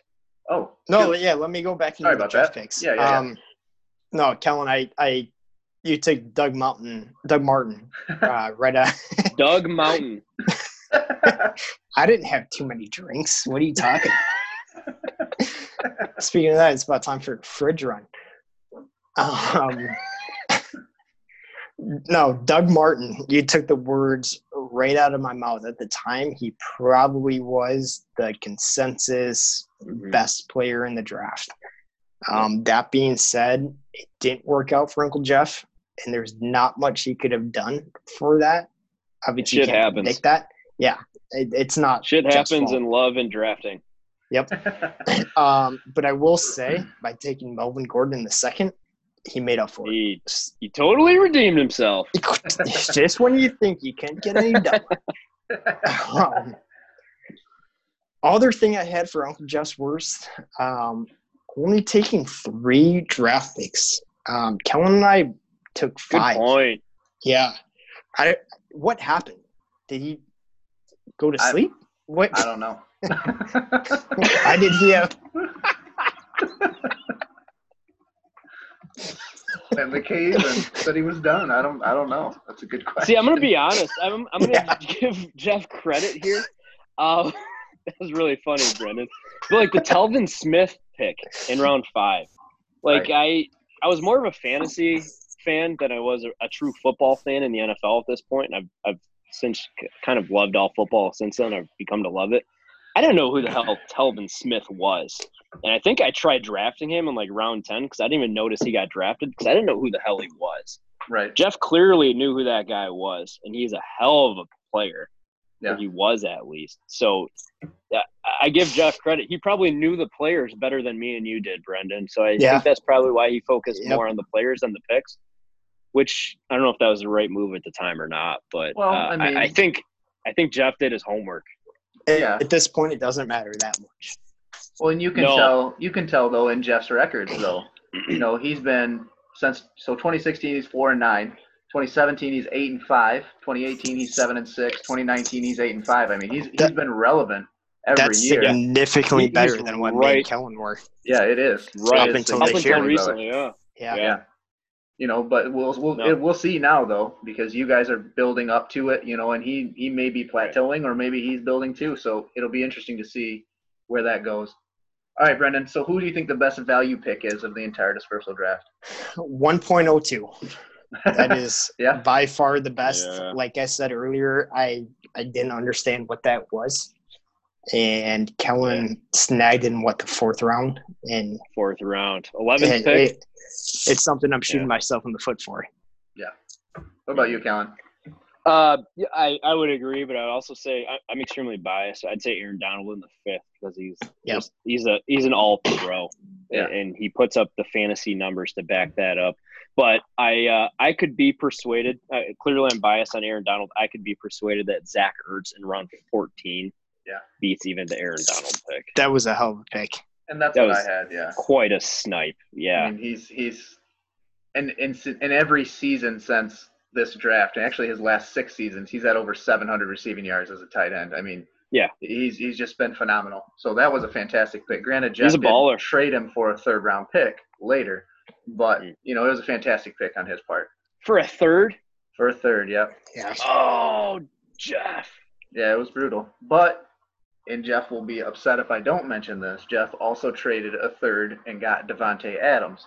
So Okay, you know I see you, Jeff. So he he he traded Zach Ertz for Davante Adams. Let's just say it like that. It makes both him and Okay. Mike feel a little better about their uh, their snafus there. That's Alright, so- fine. Who was the worst pick of the dispersal, Kellen? Um, uh, Doug Martin, 1.01. Uh, Yeah. Enough said there. Okay, okay. What about you, Brendan? Kellen and I had the same exact answer once again. Doug Uh, Martin, it's Got to be first overall. consensus. Once again, it's one of those Yeah. decisions where four years later, you're saying, "Oh, how could you take Doug Martin in the first? At the time, Yeah. Doug Martin was a hell of a player. You you Right. can Yep. beat yourself up. I had uh, Tyler Eifert. Tyler Yeah. Eifert. Is Sent- it crazy Is, though? is this Is this Is the Notre Dame bias going the other way, Mr. Michigan fan? Well, let me let me run the numbers by you, and then you can decide. Oh, So- these are ugly. I looked at these. Yeah. So in the four years since you Brendan, guys you this draft, he's got 91 catches for 1,055 Aw. yards and nine touchdowns. He played in 30 of the 64 possible games, and half of that are from last year, where he played all 16 for the first time in his career. The guy has been just walking wounded, which obviously you Mhm. can't see that coming. Yeah. Like Kellen No. said earlier, He was a hell of a a player. tight end. Yeah, He, he yeah. was a hell of a He was a was he a of a player. second round pick? Yeah, he was a second to the to the. I think if he could stay healthy, he would be in. Not anymore because he's so old, but at one time he would have been the top elite, not not the Gronk level elite, but he would have been a good fantasy football tight end. Oh yeah, but shoulda, coulda, woulda. I mean, he had an injury history going into it, and you spent a sec- you spent the fourth overall pick on the dude. Exactly. And I'm not saying I didn't mess up, but there was talent there to look at. I mean, the dude's 6'6", 255. I'm looking at it right now. The guy's Oh yeah. just a behemoth of a He's a- human He's being. a freak athlete. You know, yeah, I get it. I get it. Yeah. It just doesn't mean I'm not going to take a chance to take a shot at a Notre Dame guy when he's down. So, Is it, is it bad if I'm not still gonna not out of him, on him? Are you, does he still have Joe him? Brendan's gonna pick him up in the offseason. I think at this is the point, year. I might be wrong and I might be thinking of a different league, but I feel like I did have him at one point. That's insane. That's great. All right, so we're gonna move on. We're looking at a little over an hour, but I don't care. We're powering through pretty good. Keep here, so- going. We're Buckle up. I just powering, opened my sixth beer. We're good. All right, Let- power up, listeners. Here we go. All right, so now we're going to talk about your guys' strengths and weaknesses as fantasy football players. Um, you're both a little long-winded, which I like, so this could be good. Um, Kellen, why don't you start us off? What is your biggest strength as a fantasy football owner? Uh, my biggest strength, um, in a word, it's drafting. I I think. Um, I got as many whiffs as the next guy, but that just sort of happens in in fantasy. Uh, but drafting is my favorite part of fantasy. Prepping for the draft is where I do the overwhelming majority of my research. Um, I look forward to the draft for months ahead of time, and I love the draft format, even if it's in everyday situations. Like I was in a bachelor party over the summer, we had all this leftover food and beer and liquor and groceries, and we decided to. I, have to believe it was my idea to just snake draft the, uh, the leftover stuff until everything was gone. So I just have like a huge passion for for drafting. I, I love it. I love the idea of it, and I eat mock drafts for breakfast, lunch, and dinner. Um, so yeah, that's that. It's probably my strength. Very nice. What about you, Brendan? What's your biggest strength as a fantasy owner? So I actually took this as uh, I thought we were going to break down. You know, we each decided what each other's strengths were. So I actually broke down Kellen's strengths too, Oh, this will be good. as well as my own. Oh, Um, for Look Kellen. I had I had the same thing in different words is what you said, and that's that you do your research and you find the hidden gems. We already talked about Cooper Kupp. That's the nicest any- thing you've ever said about me, Brendan. Yeah, fuck you. um, um, we already That's talked not about Cooper, little brother syndrome. I don't know what it is. uh, we already talked about Cooper Kupp, and I mean, I actually think he's gonna die out soon. But I think How dare you? For the four or five years that you're gonna get out of him, it was a hell of a pick. Four or Other five one to- years. On other honorable mention is Matt Judon. Oh yeah, I remember. Jimmy, do you. My man. do you Oh, remember? at yeah. the- Jimmy, do you remember the lake during Yeah. the draft when Yeah. he was all over Matt Judon, and Oh, yeah. even you, who is the biggest X's and O's guy, was like, "Who the hell is Matt Judon?" I was. Grand I was, Valley I was educated that day. He educated Nope. me. I wouldn't Yeah. say this guy is Thirty a sacks. beast. His final year at Grand Valley. Yeah, I wouldn't say this guy is a beast in the NFL level, but he's a damn good depth guy that you just found. So Yep. that is your biggest strength, I think, is just doing your homework, finding someone in the late rounds who, at the very worst, will be a good depth guy. He's about to get the franchise tag. You drafted Yeah. a guy like in the fourth round that's getting an NFL franchise tag. That's impressive. Matt That that Matt he, Judon he might have been a is free agent dude. in our draft that year. Yeah. Oh, for sure. Yeah, Nobody Yeah. would have drafted him. No.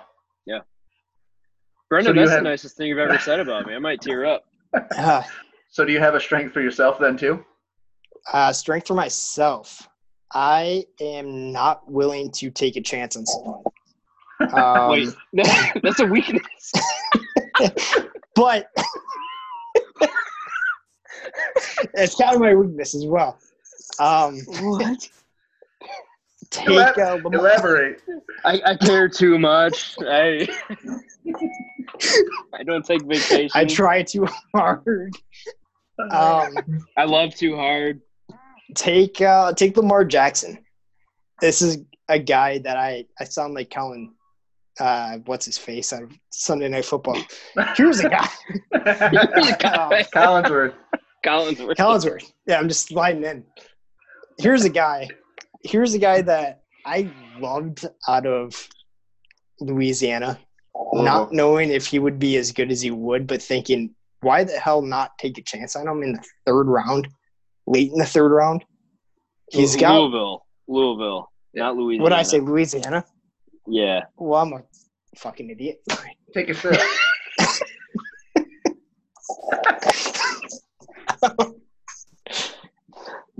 But there's been a Have couple you of had guys water too, yet? Sprinkle in a water. I don't need that. I want spring break. Um, but I loved him out of college, and who was it? Walter Jeff that took Baker Mayfield in like the second round just Yeah. because Yes. they they thought that I was going to take him the very next pick. I don't remember and they who it wanted was. to trade rape you. Right. So as soon as they took him, they offered me offered me a, a trade, and it was like, no, I would have. If I really wanted Baker, I would have taken him in the first round. Right. I took a chance, knowing that I wasn't going to be a good team anyway, and I found my franchise quarterback. So I think that's one of the my strengths. You Very take nice. Jaylon. you're like, What what is He's, the strength in all falling apart. He's falling apart. Yeah, what, what is the strength in all that? he's losing it. All right. So taking chances. I, I don't know where you're going with taking chances. Okay. all right. Well, yeah, Okay. we're taking a tight end in round two. Okay, Yeah, let's reel sure. it back in. All right. That so was Kellen, 2016. All right. Kellen, what is your uh, your biggest weakness as a fantasy owner? Um, so I said drafting, which is is my strength, which is fifty percent of fantasy football. And honestly, to sum it up, and my weakness is the other fifty percent. It's the in season moves. Um, I mean, which is obviously a huge fan of a a huge part of fantasy, which is a problem. But I, I tend to hang on to players a little too long when it comes to them being at the end of their careers.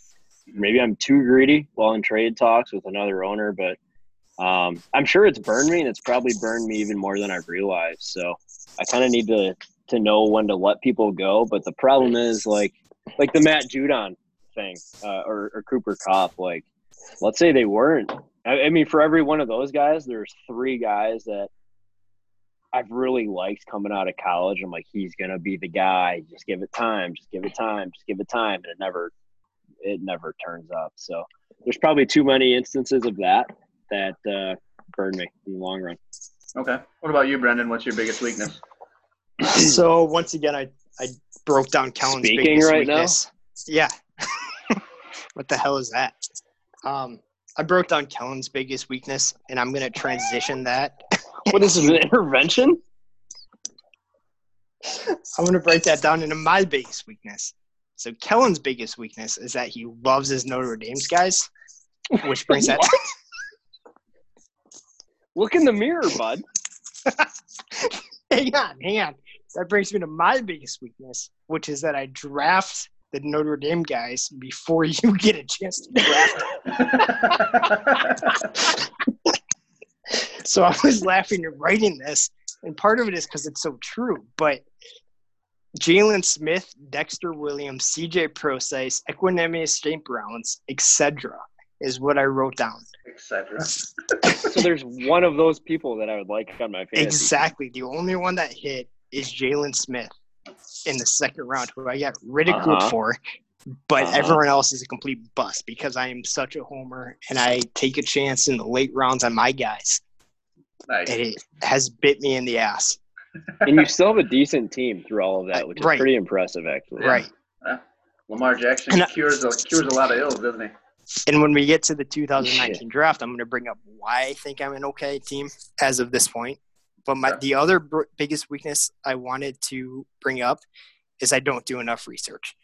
I don't look up guys the way Kellen does. I don't hit on the late round guys. I'm completely a homer, and if I like you in college, I'm just gonna follow you. I'm not gonna pay any attention to the combine. I'm not gonna pay any attention to the draft. Did you say the reports. Columbine?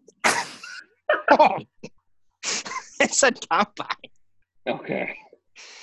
but I just don't do research. Wow, that got dark. Yeah, All right. All right. So research is your biggest weakness. Okay. research. So we're going to move on to our team review of your guys' teams. You're just going to review your own team. Um, so what are your strengths, Brendan? What are the strengths of your team? Wide receiver and quarterback. Wide receiver, I am young, I'm fast, and I have a lot of them. Um, Michael Gallup, CJ or Christian Kirk, um, Calvin Ridley, just to name a few. Um, all guys within their first, second, or third year who are looking good. Um, quarterback wise, Lamar Jackson and Josh Allen. Say what you will about Josh Allen. Um, I joke about how good he is just because I'm a big Barstool fan and they're all about him. But No, you're a slave to Barstool. I'm a slave to Barstool. But either way, yeah. he's been a pretty good fantasy football quarterback this far. Um, obviously, Jackson has been MVP of the league coming out of nowhere. Um, but those are my two biggest strengths: wide receiver and quarterback. I'm young, No. I'm fast, and I think I got a good future in both those And positions. you're filled with Notre Dame players.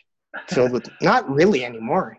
Nah, yeah, because they all didn't They pan all- out. They all Yeah. ended up sucking, but Yeah. No, I, I agree with you completely. That I had those as your two biggest strengths too, um, especially quarterback. You know, you, you had Lamar and Josh Allen, like you said.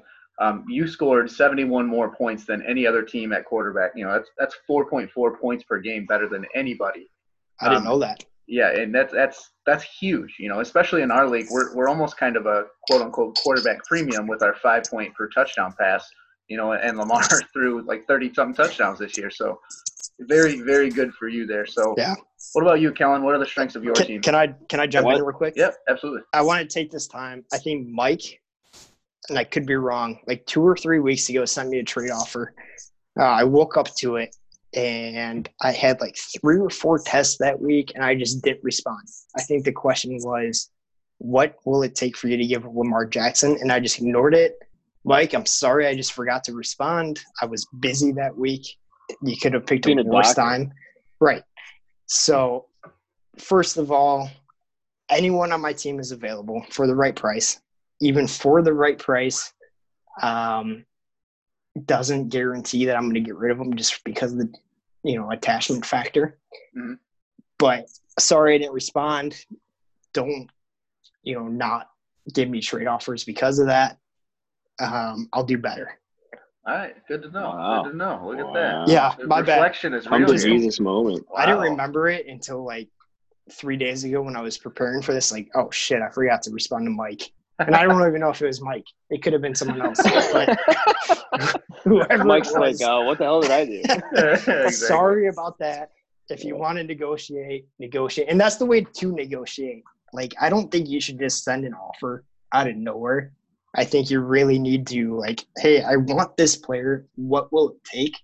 And after who knows how many texts back and forth, you come up with an agreement or a disagreement. It's not like I wake up one morning and it's, hey, here's three whatever and for this player. I think that's the worst way to do it because you're Yeah. usually not even close. You know what I have found effective with you? You sit on Yeah. the couch at the lake and you show highlight videos of the player you're trying to trade to you. And you, show, you know, talk about how sweet Mecole Hardman is and how fast he Oh. is. And no, Mecole, that that that trade's gonna look really good for you. That looked real good for you, and that worked. Well, we'll see. We'll see. Picture so the, perfect. so the trade was Robert Woods to me for Mecole Hardman and a first to you. Um, I think it's a good trade a No, year I- I later. think- but I think it's a great trade for both of You're us a year absolutely later, right. but you're going to win I'm- that trade long term. There's no doubt when I'm two, about three that. beers deep and you're showing me highlight videos in Oh. person, that's He's fast. Two to three beers, dude. Yeah, two to three dozen. shut up. If you've only had two beers, there's a problem.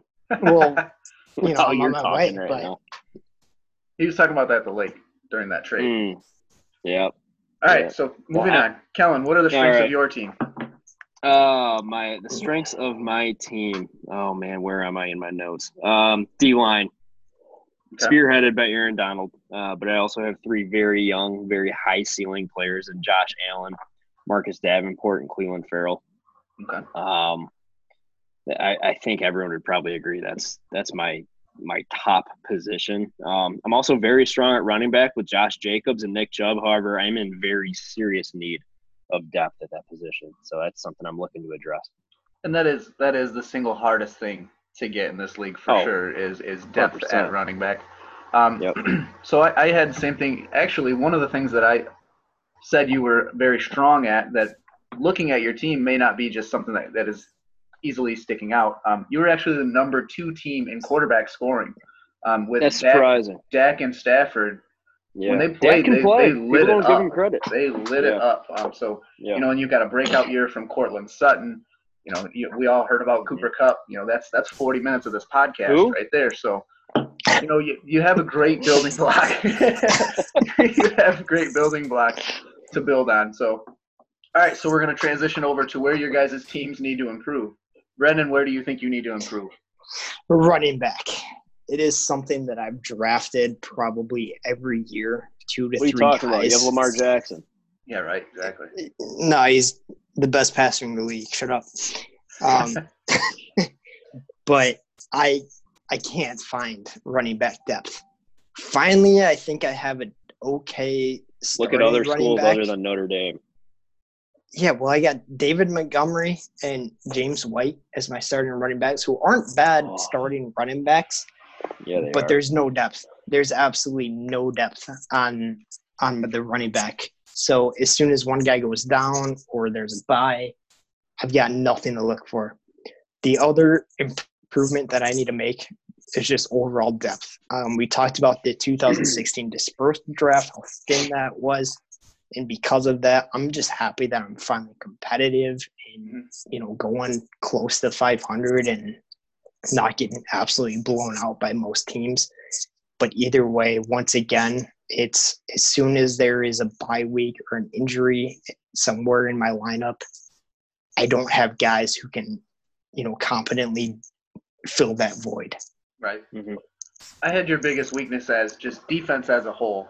Um, Yeah. Your your D line scored um, point, 0.8 points per game above league average, so you had basically a league average defensive line, which is, is good. Um, your linebackers though were 2.8 points per game below league average, and and your DBs were 0.7 points per game above. So so as a whole, your defense was 1.3 points per game below league average. So you were right. You were right on that line. You know that league average line for defense. Right. But, you know, with your offensive starters, and I do agree that depth is will be an issue if players get hurt. But with your starters the way that they are, if you have an above average defense, you're a lock for the playoffs with Lamar Right. Jackson. You know, so that to me is one area that if you shored up this this off season, um, you may just put yourself right in there. All right, Kellen, where does your team need to improve? Uh, we need a lot. No, I was flattered by uh, your and yours and Ryan's uh, analysis of my my team. I was actually pretty pumped that you guys were so high on my team, but uh, I needed to take a step back there, and um, I need literally everything except running back, D line, quarterback, and I can still improve at quarterback and uh, your favorite position, kicker.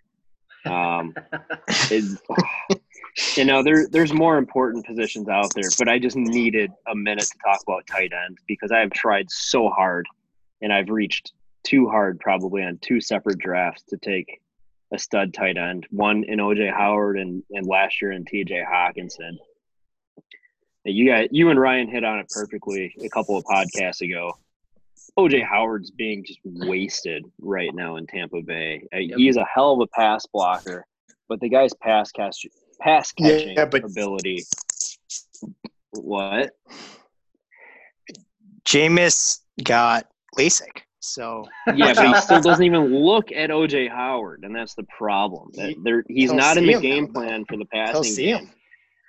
He's got to get No, that it, it's a game plan. Nom, nom, nom, nom, nom, nom, nom. Gotta eat it I mean- for sure.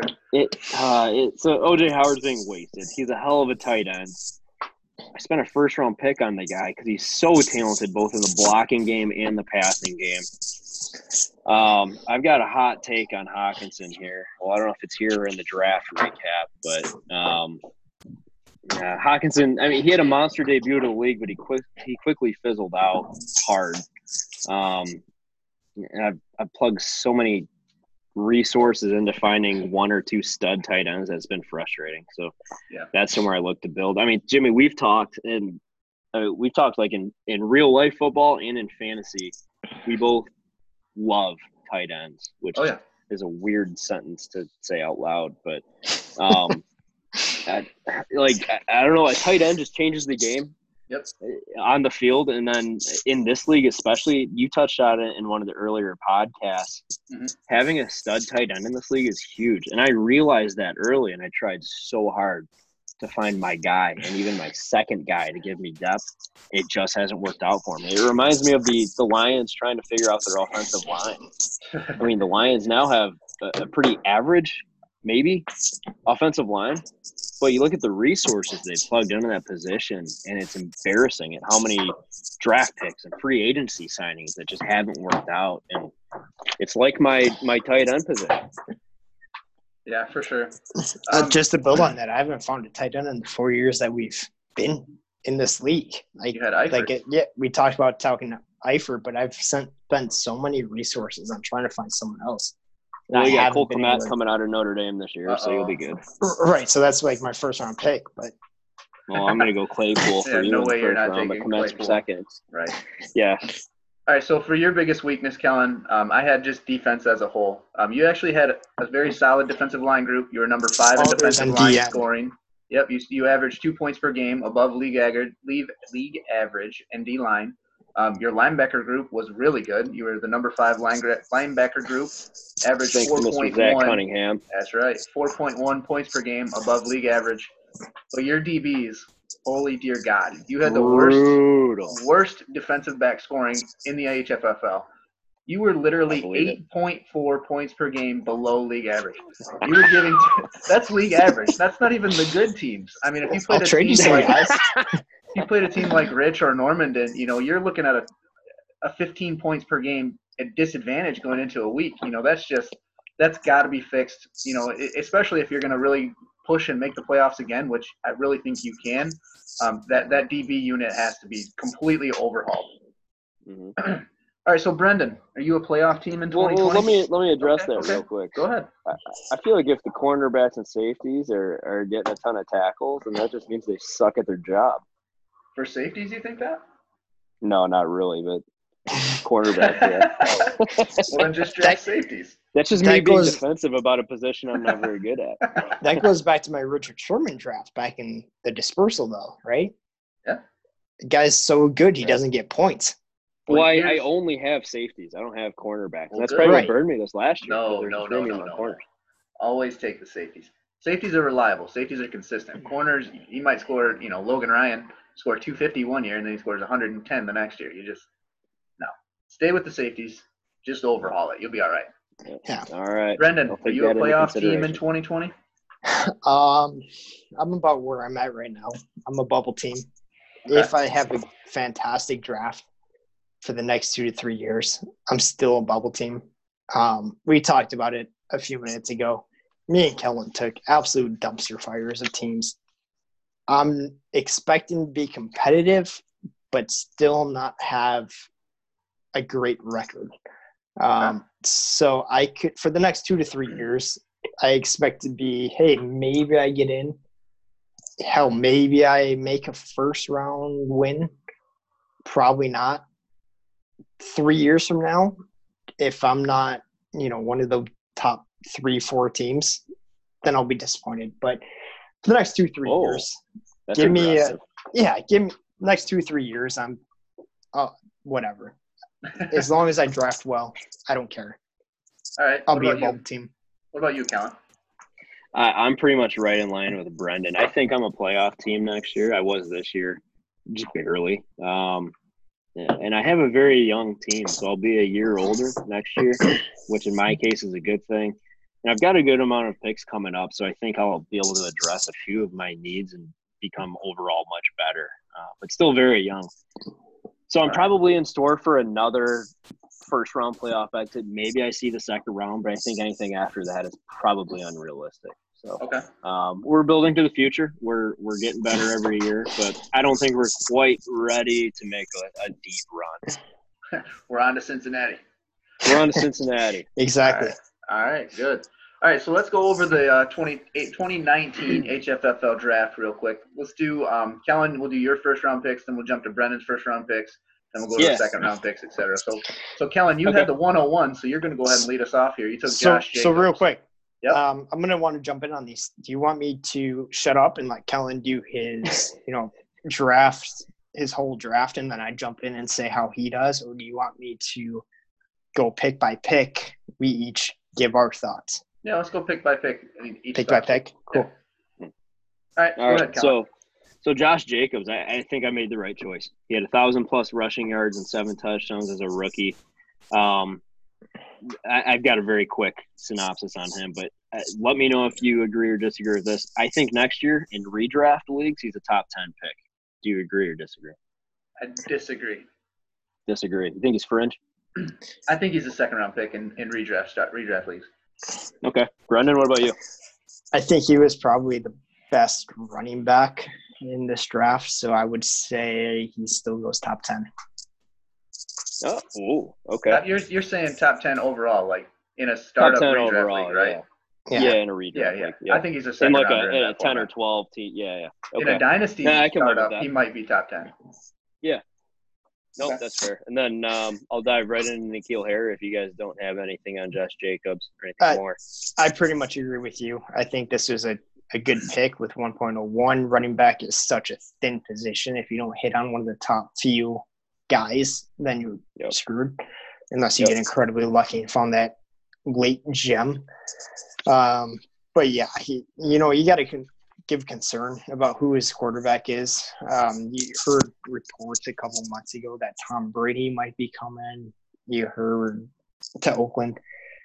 Whatever. Either way, you you got to wish that you have a better quarterback to open things up for him.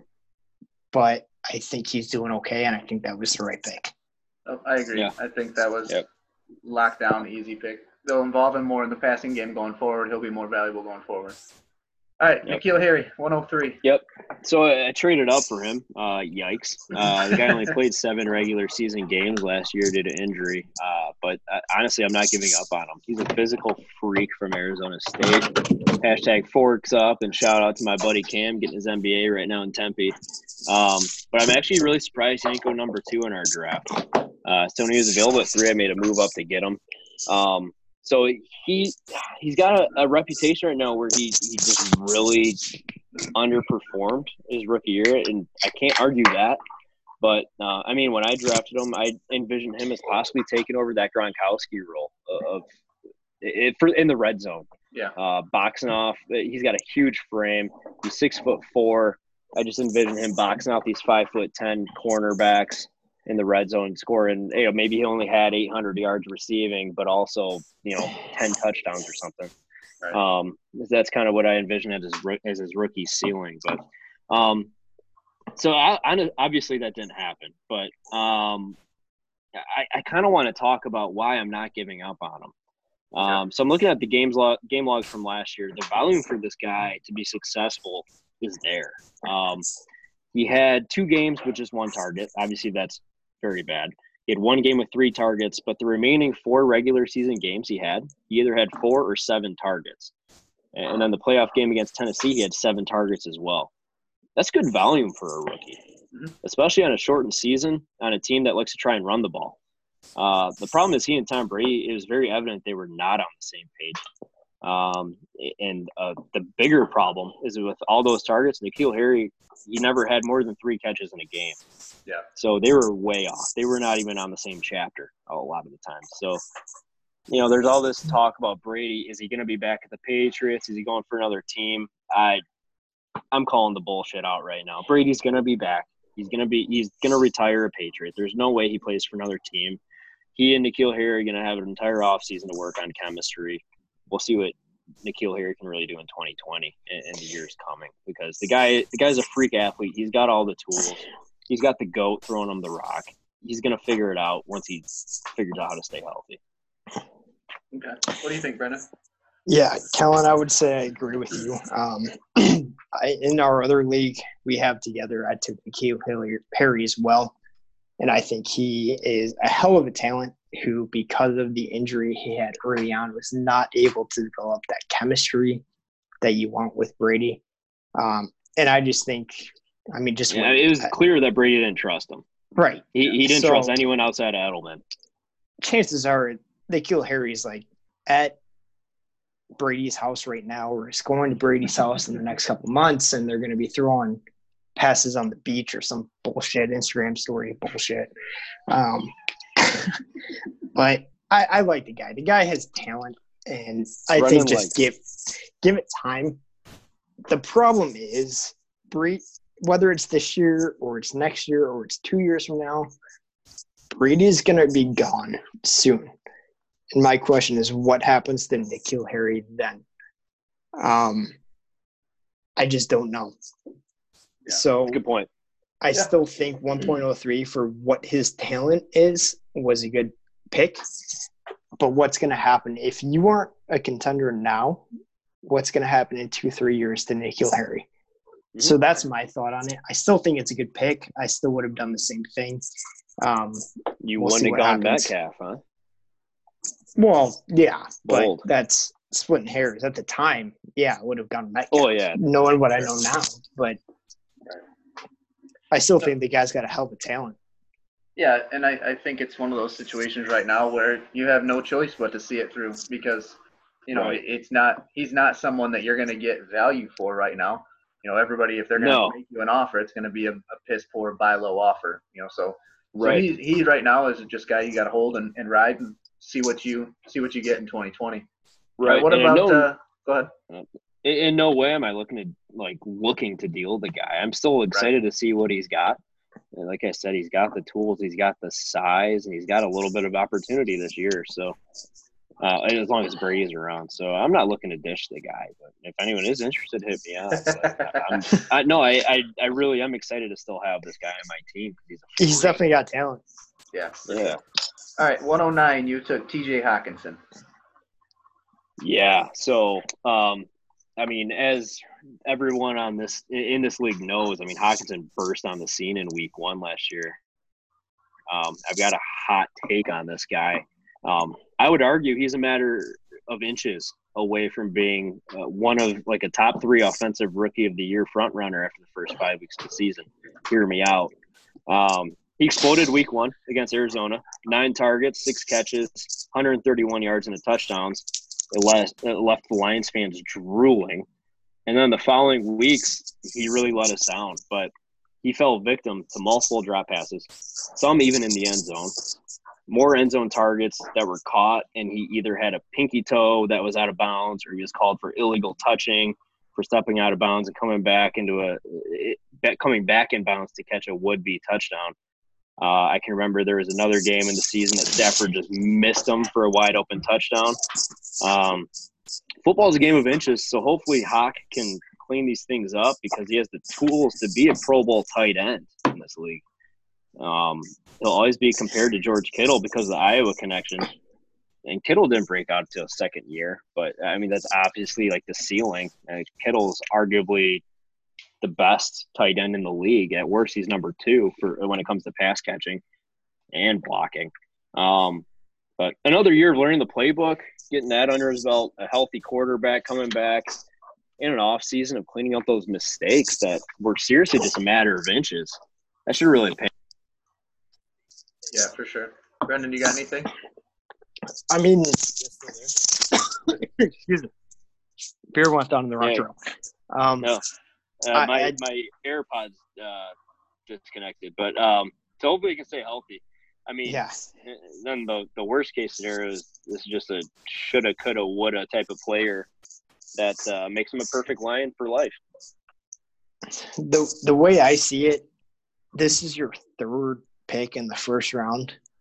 Why not take a shot at someone yeah. who people were high on, and even throughout the season, he showed signs of, holy shit, this guy could be unbelievable. Right. Obviously, he also sh- showed signs of the other direction of, eh, he could be bust, whatever. I still like it. I think at the when very you take worst, a tight end eighth overall, he's gonna be Exactly. criticized. I think at the very worst, you have a good second string tight end on your team. Well, OJ Howard's not doing shit until he leaves Tampa Bay. Right, but I got to believe you're going to f- figure that out soon, right? Whoever your first string is. We're, we're sure trying, Brendan. yeah, I mean, I'm the same way. I haven't had a tight end since I entered this league. I tried yeah. doing Tyler Eifert, So you tried doing fought- Tyler Eifert. you know, he's a good-looking guy. Uh, so right. I don't know. I still like it well, for weird. what 1.09. Why the hell not? Yeah. I, I think you're okay. At the worst case scenario, he's he's better than tight end is a position where there's four or five in the league, and then there's a huge drop off between the next class. And you're one of the cases where you've got somebody kind of that can balance the first and second class tight ends, I think. So I think yeah. you're okay. Okay. All right. Let's. We're gonna just do the first round picks because we are running long here. So, Brendan, we'll do your first round picks here. So you took David Montgomery at 102. What do you think about that pick? I like later. David Montgomery. Um, he is somebody who had an okay year. First of all, I want to say overall in my draft, he, I, I'm, I hit a home run or I strike out swinging. Um, if you look at my guys, like David Montgomery looks like he could be a very good running back. He was obviously listed for the most part number two throughout the year, um, and put up decent numbers when he doesn't have a quarterback to open things up for him. I still really like him, and I think if Mitch can give him a little bit of help, and if the Bears offense trusts him to take the number one carries, I think he could be he could be a stud. For sure. What do you think, Kellen? on Montgomery. Yes. Um, it was a decent pick. Um, it's probably the right pick because I would have gone to N'Keal Harry, which we've already been over. So um, that is So, a good pick. I mean, in hindsight, it should have been DK Metcalf, but I don't think anybody would have done that there. Right. no, The only the only concern I had about Montgomery is that he had the exact same amount of carries as Josh Jacobs, but had 266 less rushing yards. Um, you know that could be a, a function of team. His offensive line was definitely worse than the Raiders' offensive line, um, but that's something he absolutely has to clean up. He has to be more efficient. But the Bears' offense as a whole was inefficient in 2019. So um, I do agree that he does have a, a bright future, um, and, and I think you got a nice player there in Montgomery. So at 1.11, you took Hollywood Brown, Brendan. What do you think about him a year later? Hollywood. this is a guy that I absolutely loved coming out of college. And at the time, I remember thinking, looking at my second round picks and thinking, I don't think he's going to be there. Um, so I reached a little bit, and it has paid off very, very well so far. He is definitely one of those guys where he is an all or nothing wide receiver. Um, he's either going to score the 60 yard bomb or he's going to get 30 yards. But I love him. I think he's got an incredible talent, especially when You either paired hit a with Lamar home run or strike out swinging. He's Exactly. the perfect guy for your team. Exactly. Guy. Um, same with like the the Will Fuller type of guy. He's either going to be hurt and not do anything, or he's going to. Mr. Or is- Glass hamstrings himself. Yeah. And I feel like Hollywood Brown's going to be the same exact player. He's going to score those sixty yard touchdowns, or he's going to do I don't forty wish that yards. on you. No, I don't either. But that's Oh, kind of sure. the type of player he is. Year one looks like he's going to be a good player. So we'll see. Mhm. Yep, yep. I think Hollywood was a good pick. You know, you get a wide receiver with that kind of NFL draft capital at the 11th pick in the first round. You know, that's that's nice, especially since you have Lamar. So those weeks where he does score those 60-yard touchdowns, you know, It's a, coming dou- from it's a double down from you. Multiplier. So that's that's hard to beat you in a week Yep. where he gets a touchdown like that. So. Yeah, sure. All right, so we're going to jump forward a little bit here to our league rule change ideas. Um, but we'll start with you know, we've brought up some some rule changes Ryan and I have in the last two pods. Um, Brendan, do you have anything as far as a new rule that you'd like to bring up or discuss? I got nothing. You got Um, nothing. Okay. I'm in this. I'm in the spot where uh, So I'm where we still make up new- our time. Yeah, I'm still new to the league, and I I don't know. I I still feel like I don't deserve a say in anything. I'm still learning the ins and outs. Whoa! So You pay your dues. Yeah. yeah, I mean I agree, but like still, I I don't have any ideas. I if you bring up an idea, I'll I'll have my opinion on it, but I got nothing new. Okay. What about you, Kellen? Uh, last place team cuts off a pinky. All right, big cat. Sorry, Corey. Yeah. You, you said you Um, say I'm a fucking diehard barstool guy. What about you? Well, I've had that idea for years. Don't make that a bar stool. All right, all right, big Uh, cat. no, but no. Uh, seriously, Jimmy, how do you feel about a kicker premium? Oh my god. All right, but no, okay.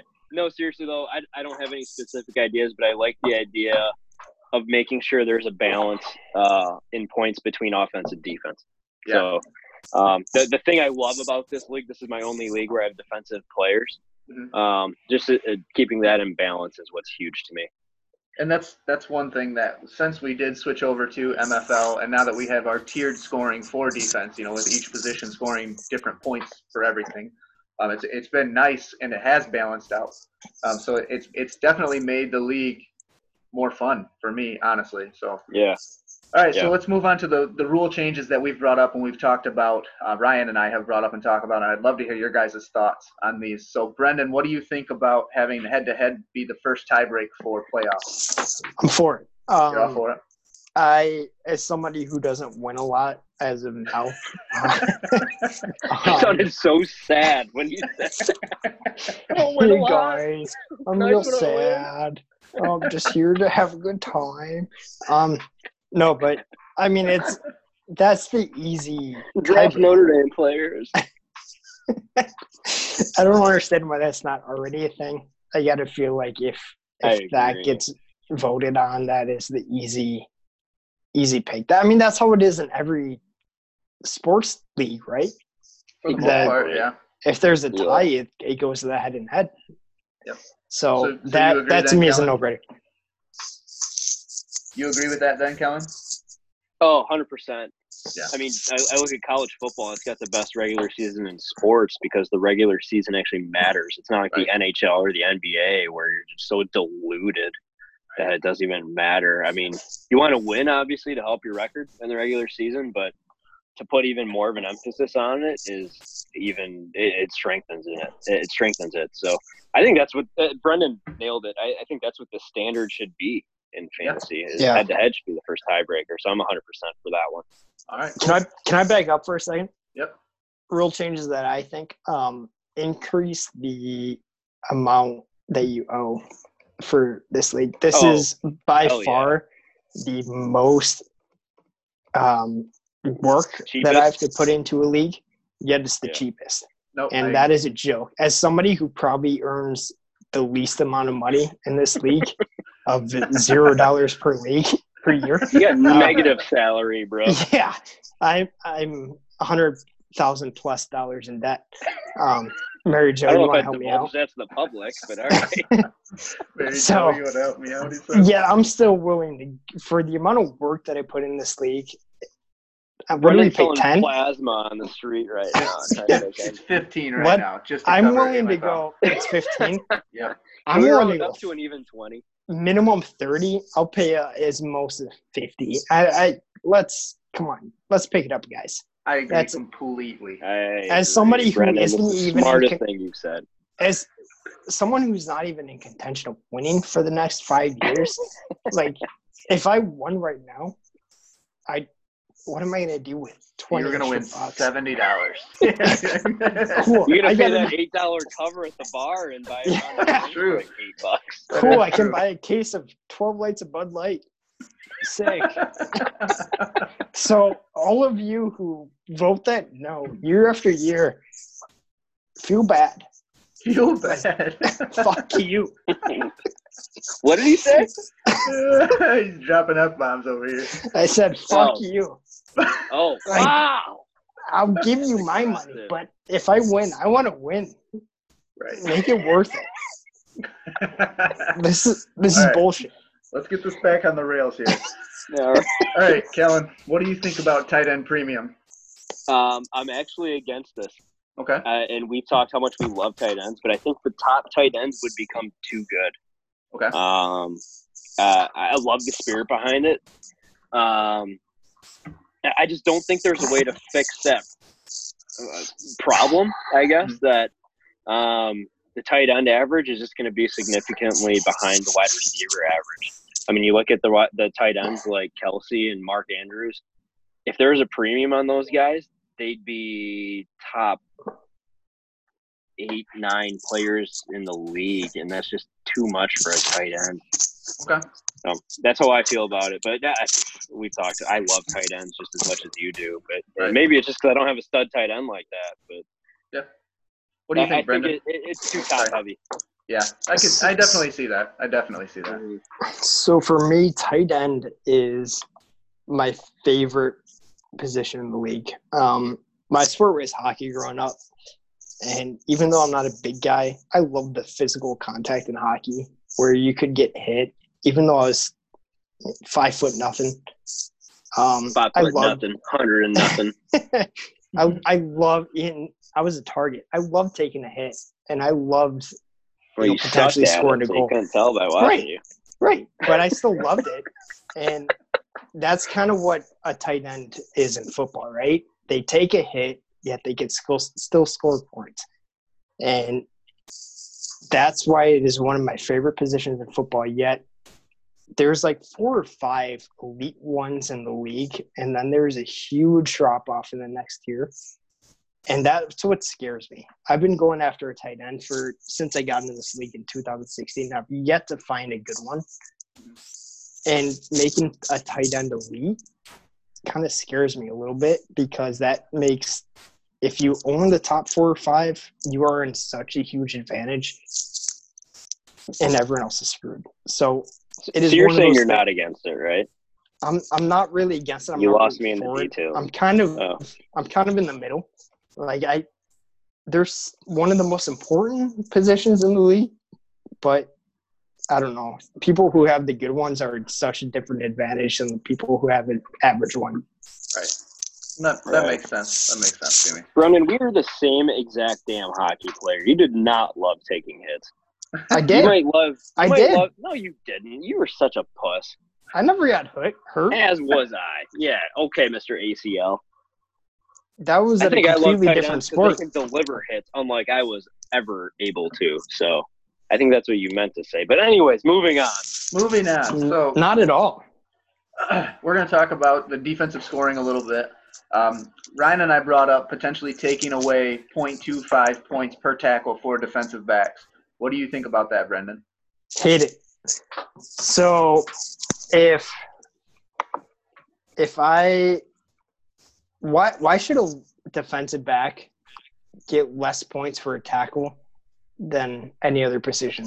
Because they suck suck at their job and they didn't So put it prevent this way. wide receiver from catching the ball. AKA So put their it job. this way. A, minor, a minority gets into a college Oh, here we go. with the same with, Whoa, whoa. with the same exact grade point average as somebody else.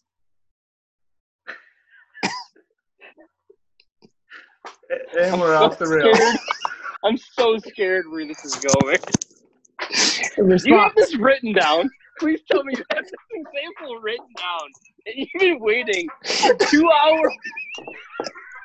I've had it ready to go for two weeks. I didn't write it down, but it's the same exact thing. It's the same exact thing. Oh, Lord. I'm The sm- terrified and so excited to see where this is going. Two people do the same amount of work. The better one should go.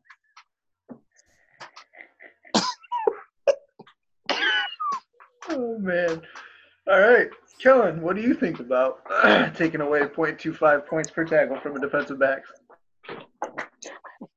I don't know, Jimmy. I don't either. Um, Oh my goodness. I, I, I say if a quarterback throws up mad tackles and he sucks at his job, we need to wrap this up because someone's losing it here. All right.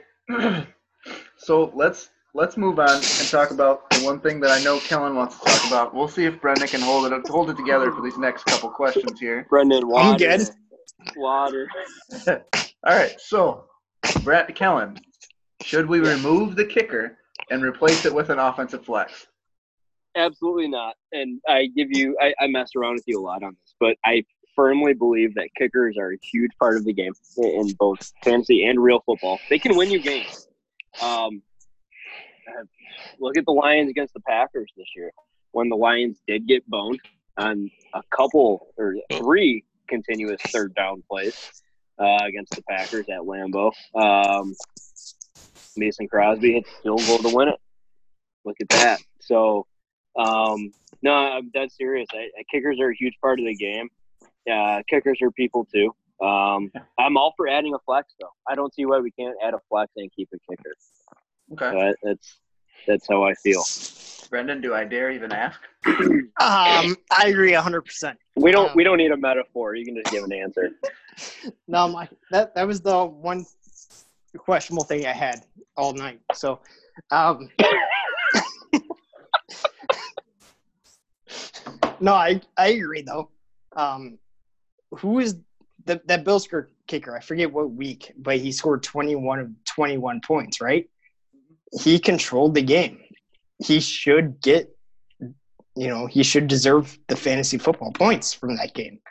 So I don't understand why you want to get rid of kickers. They control the game. They're a huge part of the game, and they deserve I mean, the points that they get. And and they're, you're they're the most unpredictable position in fantasy. I get that, but another example I have is that Monday Night Football game a few years ago, Lions versus Ravens. I think Justin Tucker hit four field goals, few- four field goals. The Ravens didn't score a touchdown, but the Ravens won the game. So, right. um, So, yeah, Jim, kicker, you- kickers can actually take over a football game. So I, Right. I feel like they're integral to fantasy football as well. And. Jimmy, your biggest thing is, you know, what if a kicker just gets hot at the right time? Well, I mean, that's football. What if a wide receiver gets Right. hot at the right time? What if a quarterback gets hot at the right time? Running It's back, not, whatever. it's not. It's what if not Derrick Henry gets hot at the right time? Yeah, it's not that they get hot at the right time though. It's it's just the unpredictability and the variability in a Right. kicker. You know, you But get a football. Kaimi Fairbairn. No, it is. I'm not arguing that. You could say You that get a about Kaimi. Fairbairn who uh, you really can't though, because you get a Kaimi Fairbairn who averages Sure, six, six points per game over the course of a whole season. Then in a playoff game or week 14 of our league, he comes out and kicks six field goals and he's Drops a scoring 40 24. Yeah, right, exactly.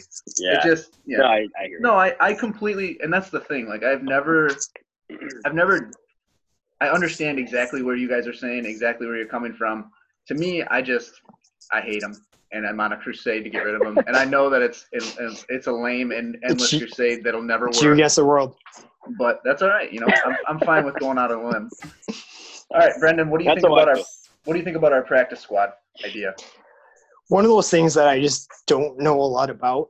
Um, from what I do know, not against it, Okay. and that's kind of all I have to say about it. Okay. Kellen? Yeah, I'll keep this one quick. I'm not. A, I don't fully remember this is. I think it's like a handful of players that are on your team, but you can't plug into a starting lineup. Is that accurate? Kind of, yes. So what it is is there it's there's a three player practice squad. Those Three players, have to be yeah. either rookies or in their second year. They are not Okay. on your active roster, but you can promote them to your active roster if you'd like. You know what I mean? If you want to promote, say your active roster right now for our active rosters, I think are 28 or 29. So if you want to promote them and drop someone, then you can start that player absolutely. Or if you just want to have him as a stash, you can leave him on your practice squad. You know, and if you're Corey, for example, not saying he could or should do this, but I will show you guys the loophole before we even get started here. Corey takes a guy at 101, and he doesn't want his that player to hurt his potential points. He puts him on I his was gonna practice squad. It, it does not impact potential points. No, it does not impact your potential Oh, that's points. clutch. So Yeah. it just I don't it just it, but like all these thirds and fourth round players that we all take and we hold on to for two weeks, like you, Mhm. Brendan, did with Irv Smith. You know, those are the players that you throw on your taxi squad or your practice squad, and you just let them sit there. And it's like DJ Chark, all of a sudden they start blowing up. You promote them, you put them in your lineup, and you play them. You know, it just gives you somewhere to, to stash young players And then the, the counter, you know, for that is if we have a practice squad, we can lower the, the roster size from say 28, 29 down to 26, 27, whatever. And then it just it makes free agency more rich while still giving you that same flexibility to have players. Um, it just it just deepens the the free agent pool while also giving you a place to stash young players. So just just an idea. And, and Ryan and I will bring up more, and we'll talk about it more on a different pod, um, just so we can make sure that everybody understands thoroughly, you know, the ins and outs of it. But but it is something that we should explore a little more. No, it's intriguing for sure. Uh, if yeah, if it's only three players, I'm definitely interested. But no, man, yeah, it's something I wish I would have had when I was like starting out in Corey's position. Yeah, for Yeah. sure. Um, that, that'd be nice. It, it, it might be a way to kind of level the playing field. So I, I think it's definitely something to keep in mind. I'm kind of in the middle of the road on it right now, so I don't have Okay. too strong feelings about it.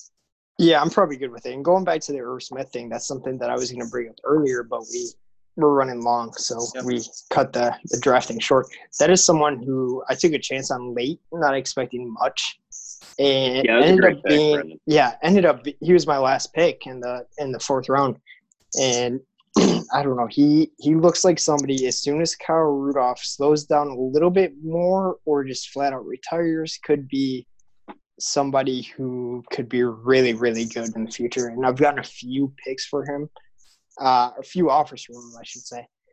And I Sounds like you just wanted to talk about you nailing a late round draft pick. No, I just wanted to say like I I've been denying a lot of picks for him, a lot, a lot of offers for mm. him, and I just want to say I'm not just flat out refusing your offers. I'm looking at them and thinking about them. I just don't think they're enough. I think this guy's going to be really, really good in a few years. So if you want Irv Smith, you got to offer a little bit more. Except for you, Mike. I'm gonna make you sit on a trade for a week. You son of a or for like, or, or for a month. That's right. my bad. Kellen, what do you think about uh, championship trophy? Oh, I'm all for it. Uh, I mean, ex- the keeper league I run has a golden laptop. I found an old laptop and I spray painted it gold. Um, nice. same buddy that um, my I got a buddy that three peated. Same buddy that introduced me into the DraftKings league. Shout out Matt. Um, and shout out Brendan too, probably for allowing allowing Matt to trade rape you for Christian McCaffrey to set him up for I still like what I got from it. I still like it. Yeah, yeah, you're an idiot then. Saquon Um, Barkley. yeah, so the, the golden laptop hasn't left the same set of hands in three years. Uh, Matt's probably right. gonna listen to this, so be shout out fucked to in, Matt like, if he three years. again, but, Hey uh, I Matt, don't know about that, thank and I don't appreciate your language. Um, but yeah, the, the trophy's a fun aspect. Hi. Mom. I know you got yourself. A, love you, Logan. He's losing he's losing. It's Brendan Water. Um, No, yeah, the trophy's I'm a drinking fun Miller Lite. To it, No. so- Oh yeah, okay, yeah, you're all right. Um, but yeah, That's the, the like water. a fun aspect. I'm all I'm all for an idea. I don't have a great idea other than the golden laptop. But Yeah. let's uh, let's think? think of some ideas. What do you think, Brendan? Should we do a trophy? I think a trophy is a great idea, but the problem is nobody gives a shit about the golden laptop anymore. Three years in, so Because the same guys had it every year. no, but I still Three don't years. think anyone cares. So it it better be good. It better be designed well. It better Says be the guy who got trade rape. all right, Mister. Only won one championship in that league where I've won two. But I still think it's got to be done right, and it's got to be cool, and just do it right, type of thing. Okay. Brendan, I think you would like to say that it should just be more cash. Sure. I'm fine with that too. All right, Yeah, Brendan, what do you that's think about a, a trophy or something to, to make fun of or do to the worst team? What do you think about that? Same thing. It needs to be right. It needs to be fair. Um, Okay. Thing I want to bring up is Miko and Jeff came into absolute dumpster fires. So if you get something that's kind of serious, not saying we're gonna do a tattoo type of league where you have to get a tattoo. I don't. I don't want it to escalate that far, but it would have been wrong for us to have to do something like that. Same as what Dave and I forget what the other guy's name is. It's not even Dave, but you know what I mean. That's what Dave is. Sam, Sam. Sam Oh, Dave. Dave, yeah, yeah. I got it. But got something. It needs to be something fair. It needs to be something not permanent. It needs to be something funny. So Something- we can't cut off a pinky. Right. No. Okay. Because could you imagine if we had something serious the, the year that we came Right. in? Right. We would have been absolutely screwed and we would have had nothing to do with it. Well, this is Right. basically It's what we're going to do to. Corey for the next two or three years. I mean, there's no chance. And that's what I'm saying. Like, Right. he should get some sort of exception because All right. his team's a dumpster fire. But what do you think, Kellen? So it's tough for this league because, like, you know, we we have the new new owners kind of taking over. Yeah. If anyone drops out, but like I've heard of leagues where like you pay per loss or something like that. So Okay. that you kind of like you know it's kind of an interesting feature. Um, I like that. You know, Yeah. if we're not going to cut off a pinky, then and get it framed or covered in gold, then I don't know what I'm doing here. Right. But um, no, I, I don't know. Like, um, I I like the idea. I'm not. I don't know. I don't, I'm not all fully out to embarrass whoever comes in last place because I'm not going to say I lost on purpose, but I sure as hell have to- sold my current assets for future assets Yep. Yep. In a strategic manner.